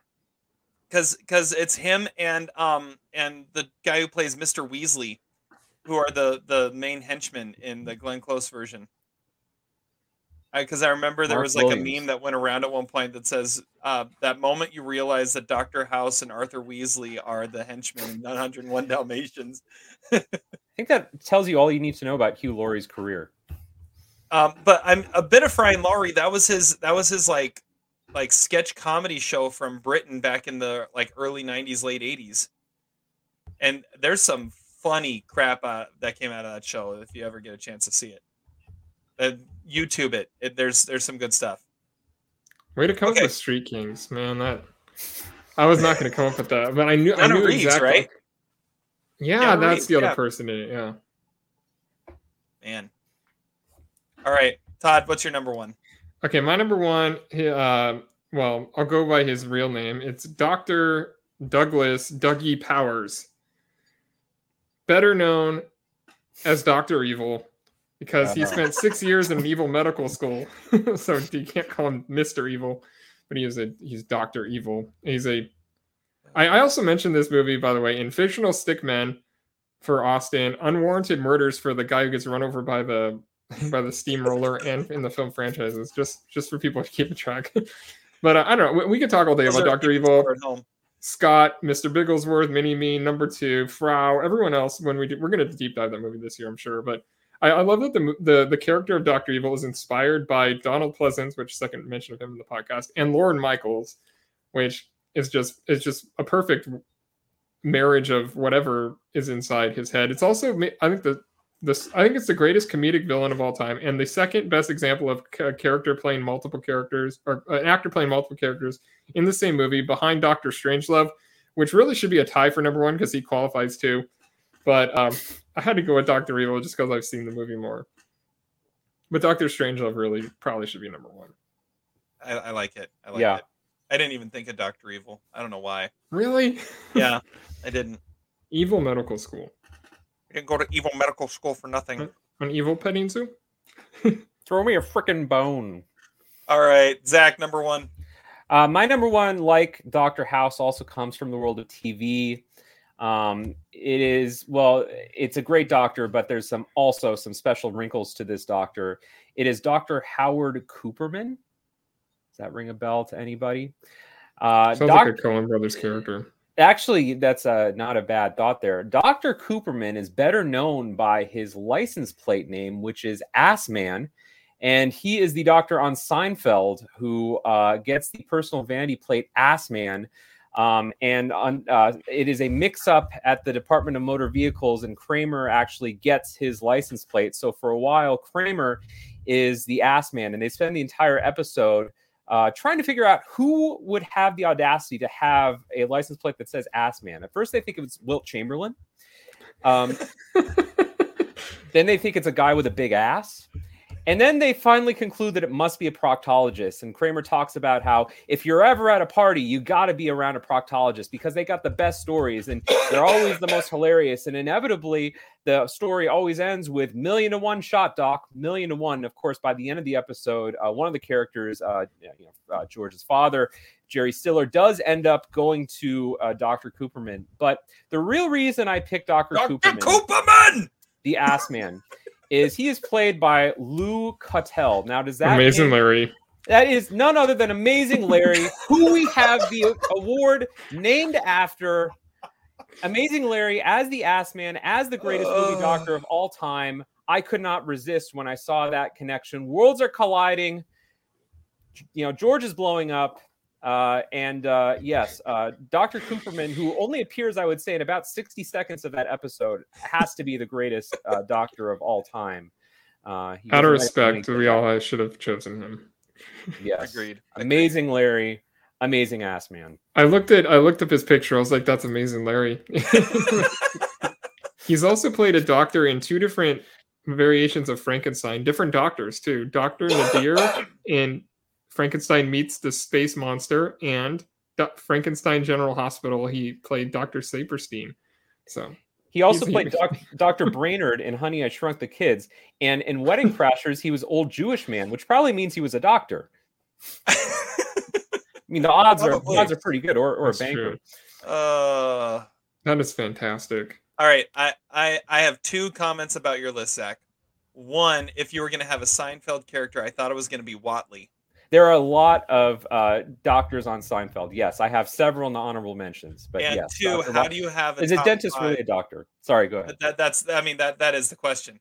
Um, and and the second thought is how do you have a top five without any Grey's Anatomy, Mister Religious Well, Grey's Anatomy watcher? Unlike other people on this podcast, I try to list doctors that you guys have knowledge of instead of Dr. freaking Larry from Closer. I mean, what was that? You've seen the movie. Yeah, I mean, 20 years even- ago. and he's not, it, that's, it is incidental that he's a doctor. He's a sex addict. That's all you need to know about him. The doctor But he part wears has his nothing to coat to the aquarium.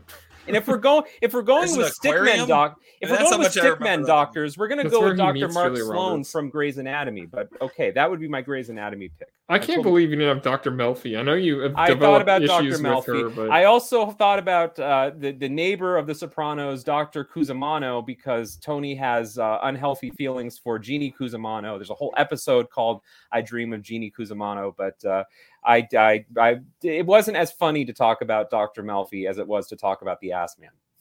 Yeah. You, Cosmo Kramer, you are the Ass Man. All right. Well, let's let's run this down and then talk about our honorable mentions. So, uh, for me, doc, uh, number five, Dr. Drake Ramoray from Days of Our Lives via Friends. Number four, Dr. Malcolm Walsh from Face Off. Number three, Dr. Kuni from Knocked Up. Number two, Hawkeye Pierce from MASH, and number one, Dr. Gregory House from House. My number five was Dr. Drake Ramoray uh, from Friends. Uh, no- number four, Dr. Samuel Loomis from the Halloween franchise. Number three, Dr. Larry Gray from Closer. Number two, Dr. Gregory House from House. And number one, Dr. Douglas Dougie, Dr. Evil Powers uh, from Austin Powers, uh, International Man of Mystery, I guess, if you want to say one thing. AKA Lorne Michaels. There Exactly. you go. Zach. Uh, my number five was Dr. Lars from Funny People. Number four was Dr. Solomon Eddie from Minority Report. Number three is Dr. Klein from Matchstick Men. N- number two was controversial. I went originally with Dr. Chuck from Apollo 13, but then I also with Harold Ramis in As Good as It Gets. Maybe I'll just call it a tie. And number one, the greatest ass man, doctor, amazing Larry winner, Dr. Howard Cooperman from Seinfeld. RIP, RIP Lou Cutell, who actually died in November of 20, 2021. I think we need a come to the stable with a Lou Cutell vehicle somewhere. we had a whole segment up uh, in in tribute to him when he died. We did. We yeah, that did. was after after we did. we did. Didn't we do a Mount Adventure. Rushmore of greatest Larrys in movie history? Yes. Yes, I don't remember talking about Lou Cutell though. Yeah, that it was. Be, it That was was in honor reason. of the fact that Amazing Larry died. Okay, he's got quite a quite a quite a filmography. Although I, I dare say it's more of a TVography, but it's, there's some impressive stuff on there. All right. Uh, my honorable mention, uh, the one that just missed my list was Dr. Myerswa- Mierzwiak. Meyer- Mierzwiak. Uh, it, Oh, Tom Mirziak. From Eternal Sunshine. That's a good one. Um, that, that, that one just missed my list. Uh, another one that just missed my list was uh, Robin Williams from Awakenings. Um, Mm. Also, uh, Dr. Bob from Meet the Parents. I thought for sure that was going to be on your list. Terry. MD.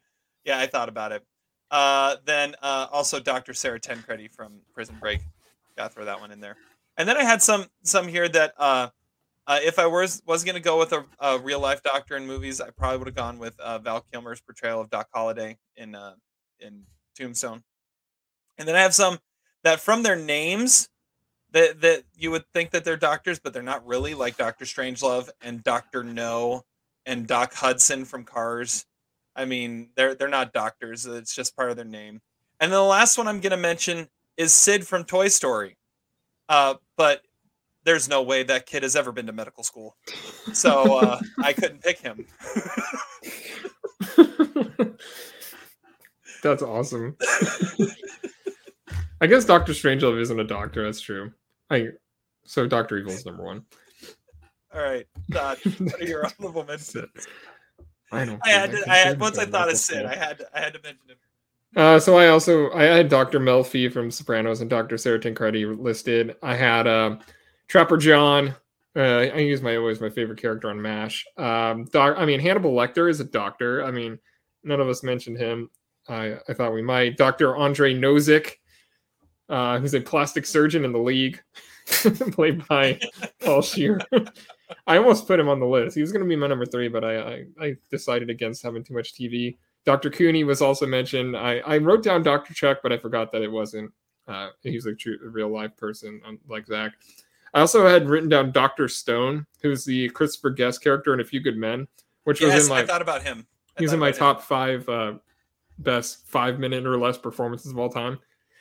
And another one, Doc Brown. I'm not sure he's a doctor, but I think he is. So I didn't put him on there, but uh, he is definitely one of the best characters that's ever been created. Doc Brown, he's the creator of the DeLorean. DeLorean, uh. Christopher Lloyd. thank you, Ray. All right, Zach. Okay. Originally, my number one was Dr. Emily Kimberly on Southwest General, the Tootsie, these uh, uh, hospital in Tootsie. But upon rewatching it, I don't think Emily Kimberly is a doctor. They all they she's a hospital administrator. So unfortunately, I had to take her off the list. She's actually Edward Kimberly, her long lost brother, who's there to settle a score. So is she really, you know, even whatever. I I also thought of uh, some Seinfeld doctors, Dr. Van Nostrand, who is Kramer's alter ego. Uh, yes, Dr. Whatley, Dr. Uh, Pimple Pusher, who Jerry dates for a while. Um, Dr. Del Cavoli on uh, Breaking Bad, he's very overpriced. Dr. Matt Fowler in, in the bedroom. Dr. Rumack on Airplane, but don't call me Shirley. Dr. T in the Women, not that I've ever seen that. Dr. Stephen Maturin from Master and Commander. The dude does surgery on himself, if I remember correctly, and also plays the violin. I mean, he's the he's the intellect of the show, and he's the he's the vision to Russell Crowe's uh, Wanda. If I'm trying to make a really bad joke there, I also went with Dr. Dre, Corey Hawkins, and Straight Outta Compton. I went with Dr. Tanya and an unmarried woman, even though you guys haven't seen that movie. That was my Dr. Larry pick. If I'm if the Todd's Dr. Larry, I went with Dr. Tanya and an unmarried woman. Great, great doctor. I went with the doctor in Goodfellas. Um, the doctor at the end of the movie who's treating Michael, Henry's brother, and recognizes that Henry looks super stressed. He's an African American doctor. He's only in the movie for like 20 seconds, but I really like him. Um, I also thought about Brad Pitt as the doctor in Ocean's Eleven when he tries to save uh, Carl Reiner, but uh, unfortunately, uh, Dr. Carl Reiner dies. Dr. Blauman in Uncut Gems, uh, treating um, Howard Ratner's prostate. Dr. Frankenfurter from Rocky Horror Picture Show. Dr. James Spalding and Mr. Big from Castaway. the doctor that kills the lady um, in the verdict, not a great doctor, but hey. Um, and I thought about Mrs. Doubtfire. She's not a doctor, but she does have a specialty in the Heimlich maneuver. And finally, I went with um, uh, so Dewey Finn um, was a leader in unusual methods in education, and he learned his tutelage from Dr. Errol von Strausenberger Beckman. that has to be considered for this list. That is digging deep. That is why we do deep dives. This is beautiful. Uh, there, there were some good ones in there. I still think my favorite is a shout out to Sid from Toy Story, though. that that is inspired. And uh, all right, it is now time to pick uh, to pick uh, what Adam put on his list. And yeah, well, let's see how this goes. I, have been I've been switching a couple of them as we've been going along here. Uh, I have a I have a top five for Adam that none of us have mentioned. No one has mentioned these five. wow. Yeah. Okay. So here's my five I'm going with for Adam. Number five, Dr. Frasier Crane from Frasier. Nice. Uh, number four, Frank William Abagnale from Catch Me If You Can. Yeah, I'm surprised that didn't make an appearance. Uh, number three, Dr. Ross, aka George Clooney from ER. Uh, number two, Dr. McCoy from Star Trek, and number one, Dr. Richard Kimball from The Fugitive. Todd. All right, I know he hasn't seen it, but I think he's going to have number five, Doctor Caligari from uh, the movie Oh, mentioned in the. Unbearable Weight of Massive Talent. that Number was, four, Dr. would Nick. Sorry, go ahead. yeah, Oh, uh, doc, number four, Doctor Richard Kimball. Number three, Doctor Evil. Number two, Doctor Malcolm Crowe from The Sixth Sense. Oh, and that's a good one. number one, um, Hannibal Lecter. Oh, yeah. Okay. Uh, I went number five, Doc McStuffins, because he's a father and he probably watches Doc McStuffins with his kid. Is that a doctor? Do we know? Um, Very- y- it- it's uh, it's a little girl who has a make believe world and is a doctor to her stuffed animals. Okay, close enough. Uh, number four, Doctor Evil. Number three, Doctor Sean McGuire. Number two, Doctor John Hammond, aka Richard Attenborough, and in Jurassic Park. And, and number one, Doc Brown. And it all depends on what he considered a doctor, I guess. If he's I don't going know with what the, Doctor Caligari is. Like what kind of doctor, but He's a somnambulist. all right, No, wait, here we go. the- Here- here's here's our list here. Num uh, honorable mentions: uh, Dr. Ross Jennings, aka Jeff Daniels in Arachnophobia. Uh, Dr. That's Jonathan. Crane, Cillian Murphy in Batman Begins. Uh, Dr. Rumack, Leslie Nielsen from Airplane. Dr. Alex Hesse, Arnold Schwarzenegger from Junior. Oh, nice. wow. I was thinking Danny DeVito and Junior too. That's a good call. Dr. Archibald Moonlight Graham, Burt Lancaster in Field of Dreams, and Dr. Cornelius Evazan, uh, Star Wars: A New Hope, the guy that bullies Luke and then gets his arm cut off by Obi Wan in the cantina. He's a doctor. Apparently, awesome. Dude, and all of those we did not mention, right? no, no, well, no. Leslie Nielsen in Airplane was mentioned. That was it. Okay, number five, Doctor from The Big Lebowski. Maud Lebowski speaks very, very highly about how thorough he performs his job. Now take off your pants. Wow. Fantastic. Number four, Dr. Leo Marvin, Richard Dreyfuss, and What About Bob? Best-selling author Really? of Baby Steps helps cures Bob by having his family welcome Bob into his home. This is great. Number three, Dr. Rosenbaum, Steve Landesberg from um, from Forgetting Sarah Marshall. He may be only a pediatrician, but he's dedicated to his practice. He even has a nice fire truck for the kids to feel comfortable. He checks Peter Bretter for STDs and gives him advice about on vacation. I completely forgot about that character. Number remember at all. two, Dr. Samuel Loomis, Alexander Pleasence in Halloween. He has seen the true face of evil. When you think of this franchise, you think of Mike Myers and Dr. Loomis. And number one, Dr. Hannibal Lecter. Yes. In Silence of the Lambs, Dr. Lecter has a brilliant mind that helps not only in his practice, but also tracking down other psychopaths. Also has a nice, refined palate for the food he eats and knows what pairs perfectly with a nice Chianti. That's good justification. It was better than mine. Okay, he named off a whole but what like 10 11 doctors and only two of them had been mentioned by us and only one of them guessed that's that's a Yeah. that's impressive there that's we were all over the map, even though we had multiple Merlots, right? One, Yeah. one Merlot. How- Two. how did Okay. there were two overlaps on our list Yeah. how in the world did he not have harrison ford from the fugitive That's what I mean. I, I that was the first one I thought of. I was like, "This is going on Adam's list." yeah that one and then and then Mc, dr mccoy from star trek i thought that was a that was a surefire I don't know that character. what character is that. that's like the the in the new ones it's a karl urban character Um, damn it I Jim, thought i'm for not sure a, was going I'm, I'm a doc- doctor i'm not a scientist Dr. Malcolm Crowe. I thought was a pretty easy guess for him, but that was a good that's a good one Yeah, too. that's a good one. So was Dr. Caligari. i mean maybe that should have been an honorable mention. I don't know. How many? So that- how, he he had quite a few like more psychiatrists. Than, I did But, notice but that. not What about Sean Bob? McGuire, which Not Sean McGuire. yeah, yeah. that was Alright. my win number forty. Zach Oh. has twenty five, and Terry has 23 and a half. so you get to pick our next power rankings, Todd. Good luck. Get to yeah, have to. It's a curse now, not a blessing. Have, have fear. All right, moving on from power rankings. It's now time for trivia. Are you ready? Well, let's hope so. Oh, I forgot about this. Jon Voight is a slap in the face. This is going downhill quick. Trivia. which I won last time, so I got to assign you guys something to watch. Okay, what do I want to hear about first? I think I want to hear. Well, Todd just won, so I, I'm, we're gonna hear from Todd first, and then we're gonna have some fun when we hear from Zach. But Todd, I went through my list, and I and I found the only movie in my top 100 you had not seen, which was my number 100. so tell us Wow. about what you watched.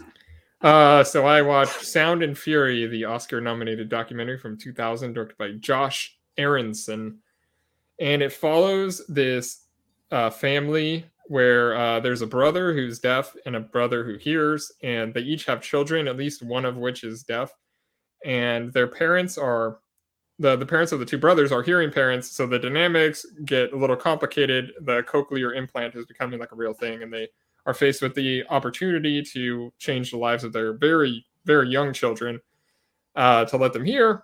But uh, the deaf parent is worried that it's going to prevent him from knowing about deaf culture saying that it's almost like an identity and not like a disability which is not exactly the way most people would think of it. Uh, it really gets you inside the head of the deaf community. Um, it's uh, I, I guess it's more personal and less broadly painted than most oscar nominated uh, like documentaries probably why it didn't win but it is a really cool nomination. It presents both sides of the situation. It doesn't treat the implant as being like a political thing or like an overly emotional thing. It lets like you observe the the sides that are being told and like decide for yourself instead of being like told what to think. Uh, when when the grandparents are talking to their kids uh, when, when she when the especially the grandmother is arguing with her deaf son about whether or not to have the implant is absolutely devastating but it's riveting to watch. And you could just feel and see the emotions more than if they were actually screaming.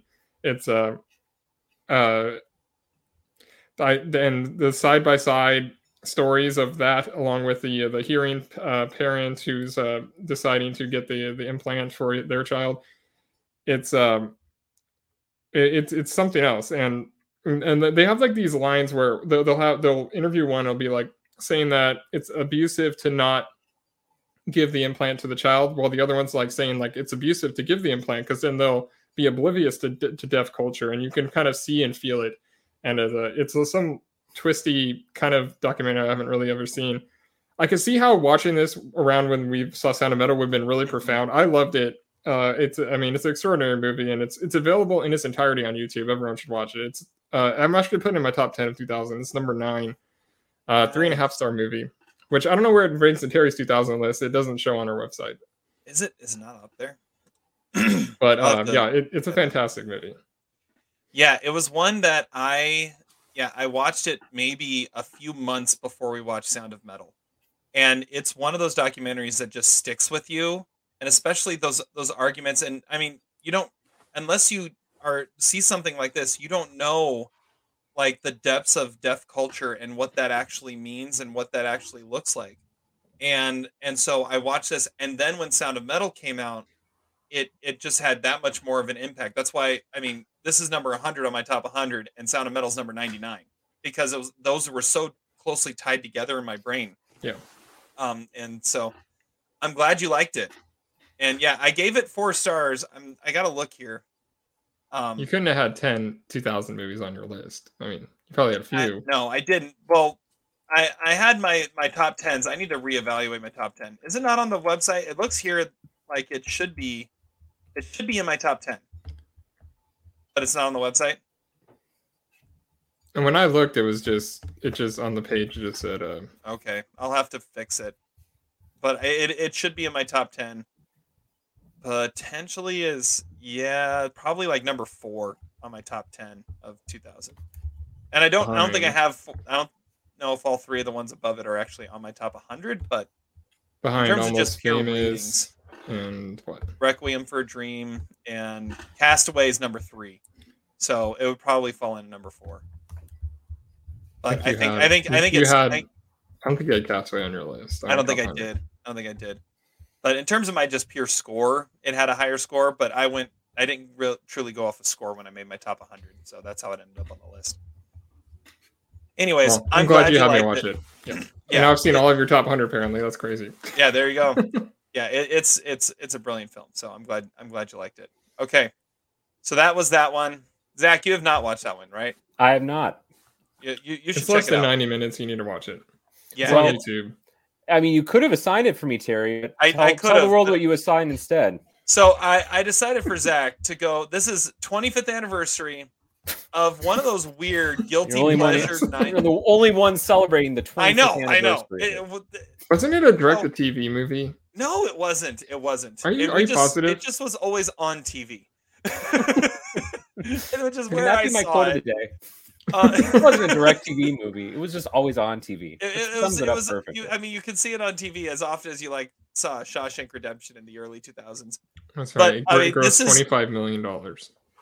guilty pleasure 90s movie and i told zach when i assigned it to him i'm assigning you one of my guilty pleasure 90s movies and he goes i love guilty pleasure 90s movies and so zach is watching okay, just go, go ahead and say it and then you can talk about it Uh, the movie is Murder at 1600, directed by the great Dwight H. Little, um, also known for uh, such classics as Broken Arrow and Anacondas uh, The Search uh, for the Blood Orchid. Um, Is that a real movie? yes, I think the it Hunt was. for the Blood Orchid. yes, I thought he had some other good credits And on Free Willy too. I'd have 2. to look. Free Willy 2, yeah, that was one. And Halloween 4, The Return of Michael Myers. Um, so Murder at 1600 uh, stars uh, Diane Lane, uh, who Terry recently. Oh, that's the other reason i uh, had you watch it yeah saw in um, what was that one called? Unfaithful. Unfaithful, yeah I like, you know, my guilty pleasure, Diane Lane, is Under the Tuscan Sun. I mean, when you have a marriage that you are escaping from and you just want to escape, just buy a house in Tuscany.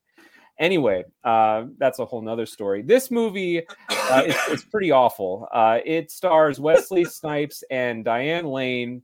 Uh, Wesley Snipes plays some sort of investigator, um, and uh, I'm not really sure how he gets involved in this case. Um, at the beginning of the movie, he seems more like a suicide hotline sort of person.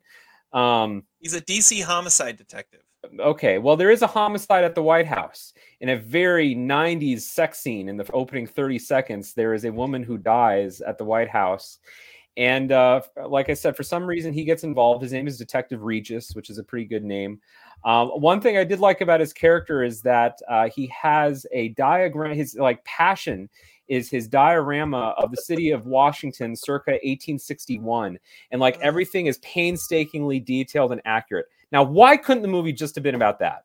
Why not just show like you know, a la Hank Schrader with his minerals, like the pain involved in ordering those pieces to make it look Minerals. authentic and and to the to, you know uh to the history and it just it, that that was that was wonderful and it takes up his entire apartment that was really fascinating Diane Lane is the female Secret Service detective in a role that I don't know why it must have been turned down by Rene Russo, but uh, she is uh, involved somehow in the murder of this young woman at the White House who may have been embroiled in a sexual affair with the with the president's son. Alan Alda is in this movie. Uh, there's a scene with him jogging. I've never seen a scene with Alan Alda jogging before. That was something new and interesting and different. And I think here's my hunch about this movie. The real reason why Terry likes this movie is that Dennis Miller is in it. And Dennis Miller gives off the same vibe as Jon Lovitz in A League of Their Own. And like they're almost the same character. And that's a Terry stock character. Am I wrong, Terry? I mean, you, Dennis you Miller is horrible in this movie. I, he's uh, he's atrocious in this movie, but he does have some one-liners that, part of the that movie. maybe someone found funny somewhere.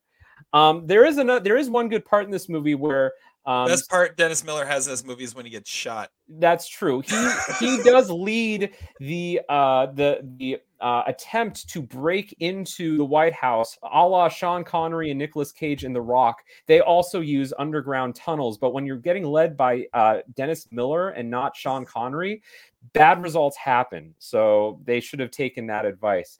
My favorite scene in the movie is a piece of advice that Wesley Snipes gets, which is that you can always tell a lot about a man about the first section of a newspaper that he reads. And uh, Wesley Snipes apparently first turns to the obits section, and this Obituary man. and and uh, he's told to turn to the comics section. I also like the obituaries, so I could understand that. Um, this movie was just laughably awful. I mean, I don't know what Terry sees in it. Like, he gave it three and a half stars, which is about as ridiculous as saying Booksmart is better than uh, Superbad.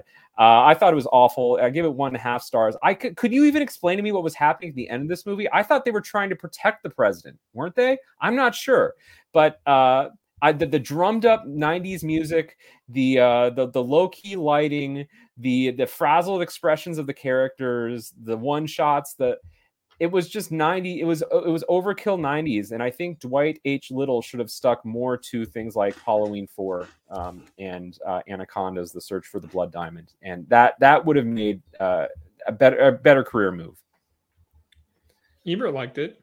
He gave it he did give it two and a half stars yes curiously about his review it only on his website it only shows the second half of his review but i'm so nerdy that i actually own ebert's 1998 video book i should have brought it out uh, so i actually looked up his entire review which you really can't find except for in print in that 1998 edition so that's Wow. tmi Uh, yes, yes.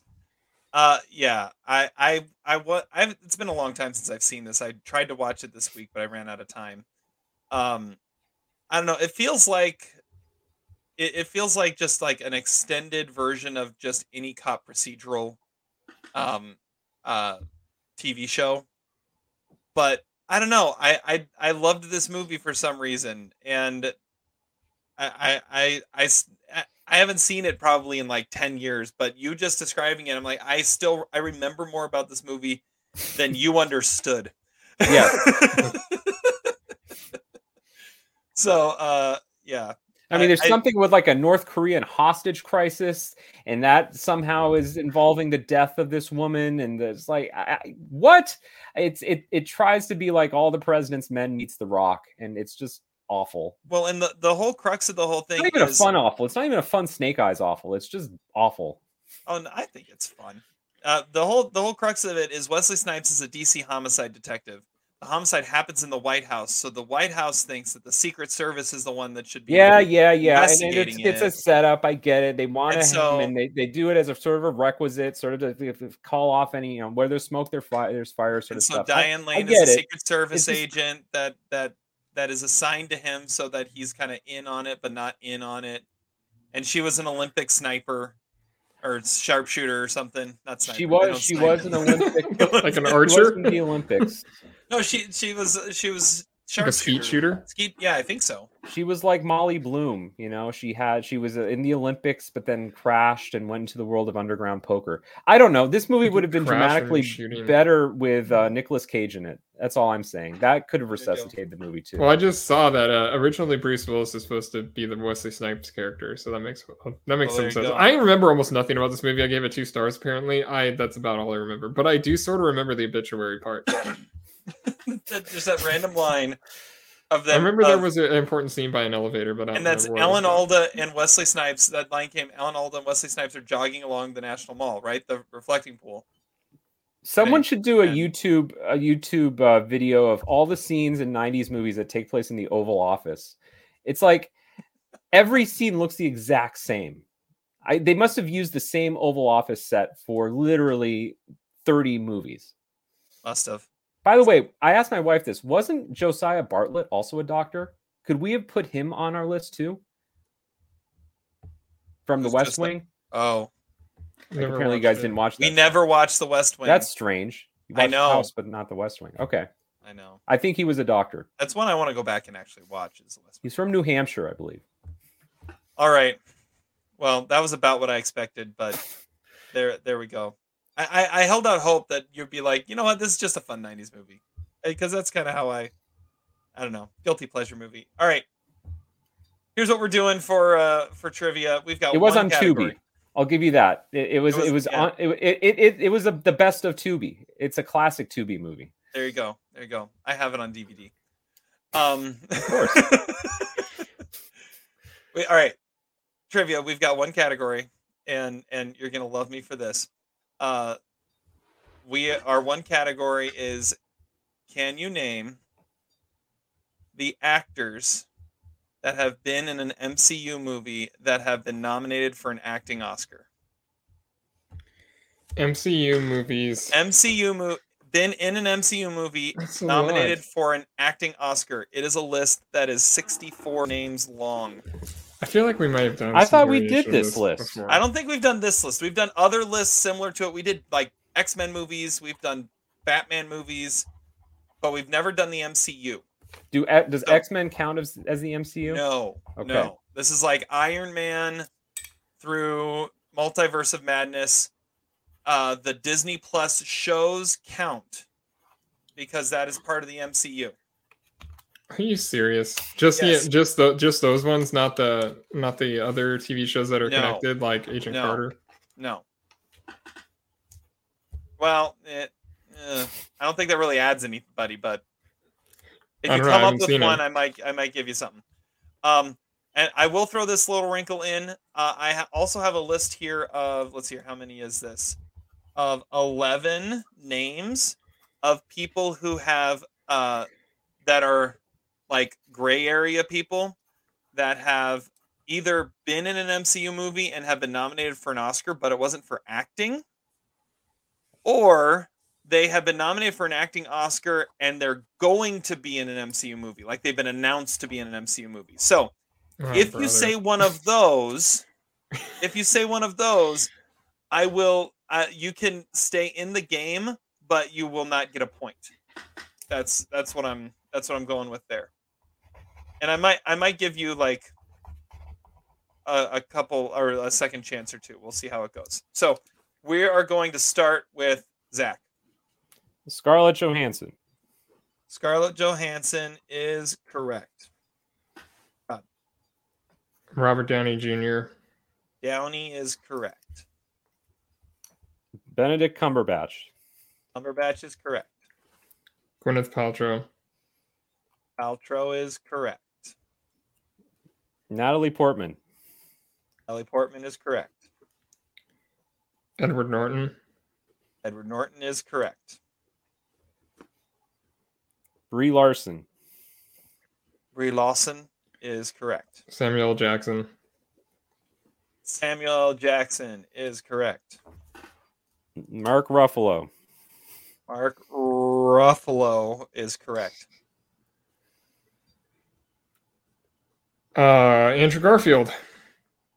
Andrew Garfield is correct. Josh Brolin. Josh Brolin is correct. Let's see if I can pull some of these weird ones out. Mm. Uh, Robert Redford. Robert Redford is correct. Oh, that's right. It's a good pull. It's a good pull. Marisa Tomei. Marisa Tomei is correct. Uh, Tim Roth. Tim Roth is correct. Is that for Rob Roy? Rob Roy. Yep. I've got what they're nominated for too, and their first appearance in the MCU. If you want any of those, That's such a random Oscar nomination, but okay. It's a fantastic movie. I think it's my favorite like costume drama. Uh, Michael Medieval Keaton. costume drama. Michael Keaton is correct. That's a good one. uh, Paul Giamatti. Paul Giamatti is wait, no, not- wait, no, no, wait, no, wait. I'm thinking of the wrong, the wrong franchise now. You are, you are. So Tom, Thomas Haden Church. Thomas Haden Church is correct. That's Thanks uh, to No Way Home. questionable though. Okay.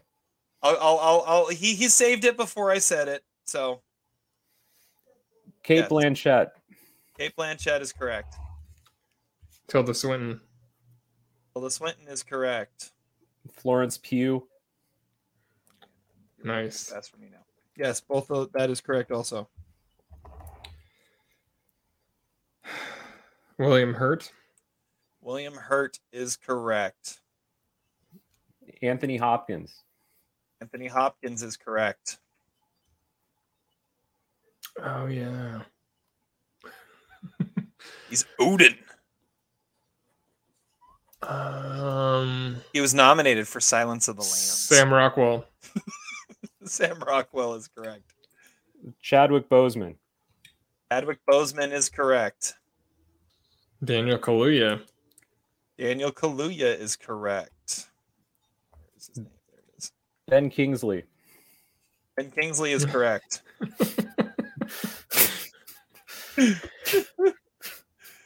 uh, That is unbelievable. bonus point if you can remember his character's name. The The Mandarin. Man- Mandarin. No, no, no. His actual, his actual name. Oh, Oh. no idea. Uh, oh, well, oh, I had it here. Where was it? It Mickey was, Rourke. um, yeah, that one's correct too. But hold on, I got to come up with this because it's it's too it's too funny.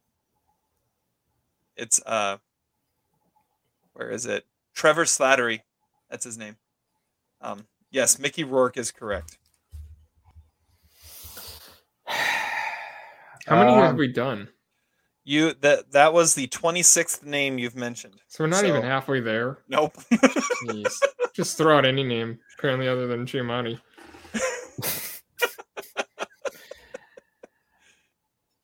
I don't know. I I think I'm losing it here. Um. Oh, um, um, hold on. Uh, Lupita Nyong'o. Lupita Nyong'o is correct. Jake Gyllenhaal. Dylan Hall is correct. God damn it. Uh, Todd's gonna beat me. I don't. I, I I'm pretty much giving up here. Holly Hunter. That was- Holly was the Hunter wrong is not. Yeah, but so you miss one. I but- still say I won because Todd guessed Paul Giamatti.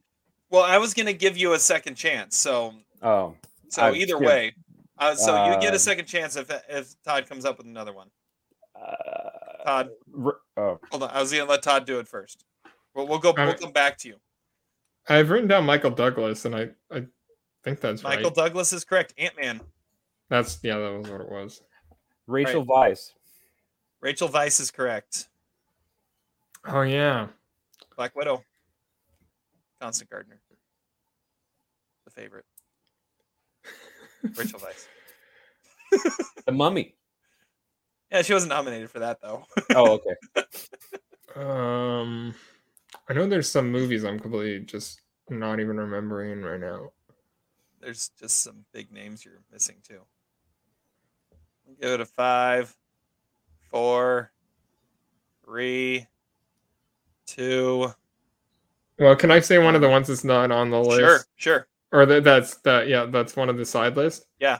Uh, Just and you don't you don't lose you don't uh you stay in but you don't get a point. like uh, I I mean I don't remember if he's actually in it, but Taika Waititi. Taika Waititi is on the side list. He voices the uh Krog or whatever his name is. So you're still in. You didn't lose and you didn't use your second chance or anything, but you didn't get a point. So Bradley, Bradley Cooper. Bradley Cooper is correct. Voices the Rocket. Sylvester Stallone. Sylvester Stallone is correct. Completely forgot about that series of movies. Guardians is a thing. Uh, Zach, it's to you. Um, Jim Broadbent. Jim Broadbent has never been in an MCU. It was a guess. It was not a bad guess. on It wasn't a grand- bad grand guess. scheme of things. We're right alive about still? halfway through. Uh, Todd, do you have any uh, any more? It's actually tied right now.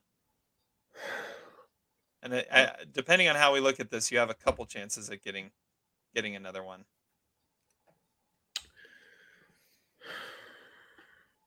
Man. it's getting to that that gray area here. I'm going to say I don't have a solid answer, and I'm going to say Tom Wilkinson. Tom Wilkinson has never been in an MCU. It's a good guess movie. too, though. That is a good guess. Um, all right, I'm gonna throw out some hints, and let's see, and let's see who can answer the fastest, and and that'll break our tie. Um, you're missing an original Avenger that now had that also had his own Disney Plus show.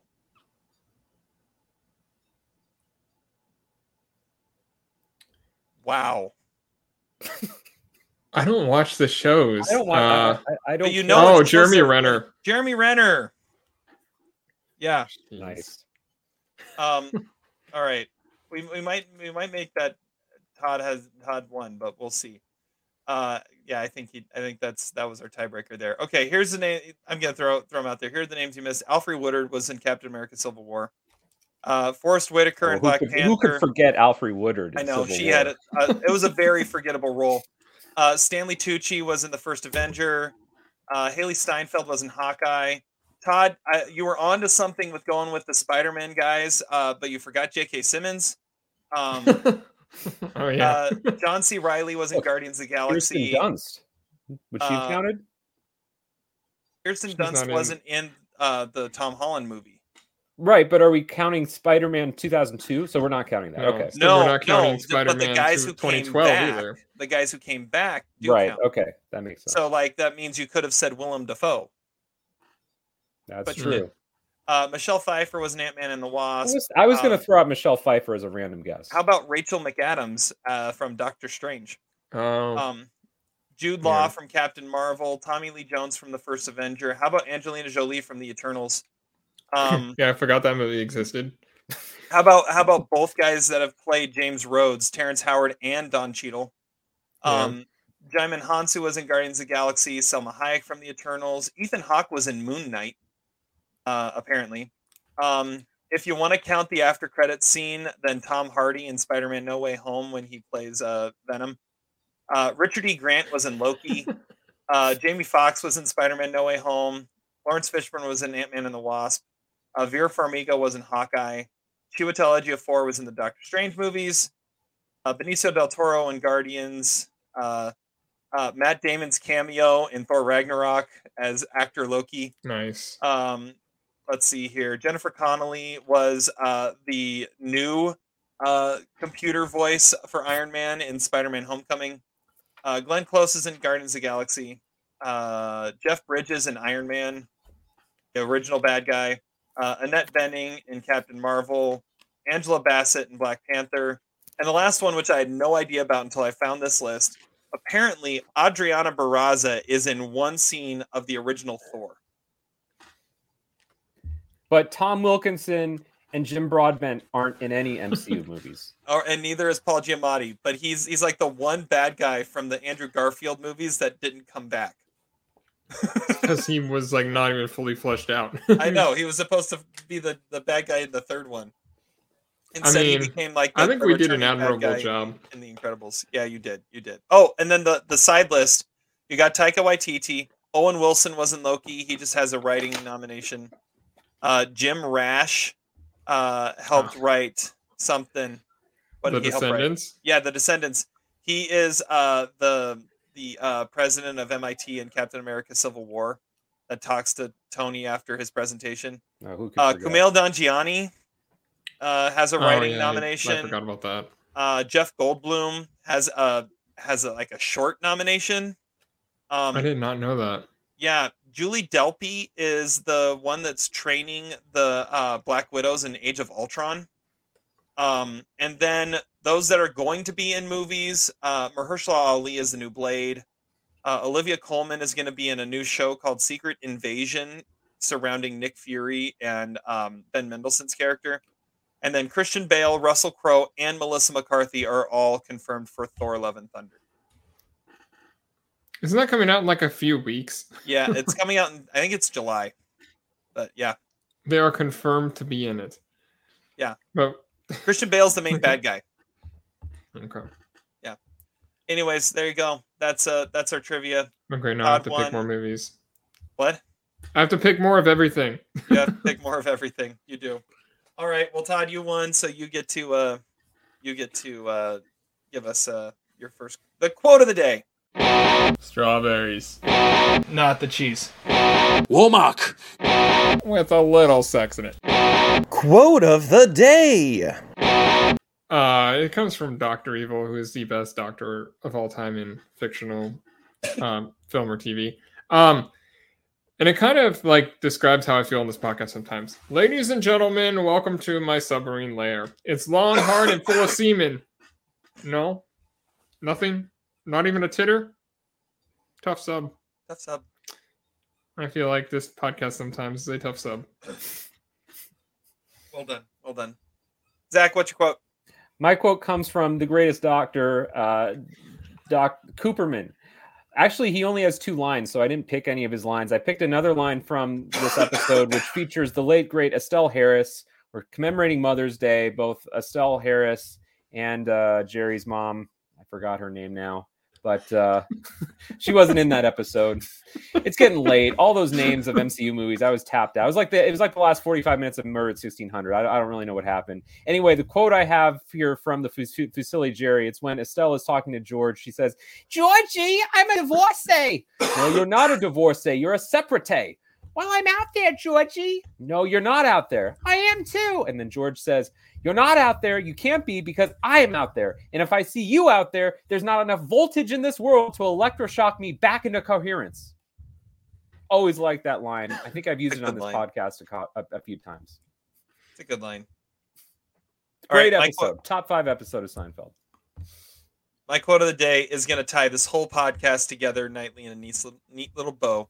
It's the one line that I actually liked from Treasure Planet, and it comes from uh, it comes from a character named Doctor Doppler, who's voiced by voiced by David Hyde Pierce, who played Nigel on Frasier. Um, I'm just hitting all the buttons. I, I am, I am, and and it starts out by by parodying the line that you always get from Doctor McCoy in Star Trek. Uh, he says, "Dang it, Jim! I'm an astronomer, not a doctor. I mean, I am a doctor, but I'm not that kind of doctor. I have a doctorate. It's not the same thing. You can't help people with a doctorate. You just sit there and you're useless." I like Perfect. the dang it Jim part. Uh, yeah, I thought that was a great. I thought that was a great line. It was a great line. You just sit there and you're useless. All right. Well, with that, we're gonna draw this podcast to a close. Thank you guys so much for listening. We'll be back at you next week with another episode and a deep dive. Until then, have fun watching movies, and we'll catch you on the flip side. Despite your crass behavior, I'm glad we were able to do this together.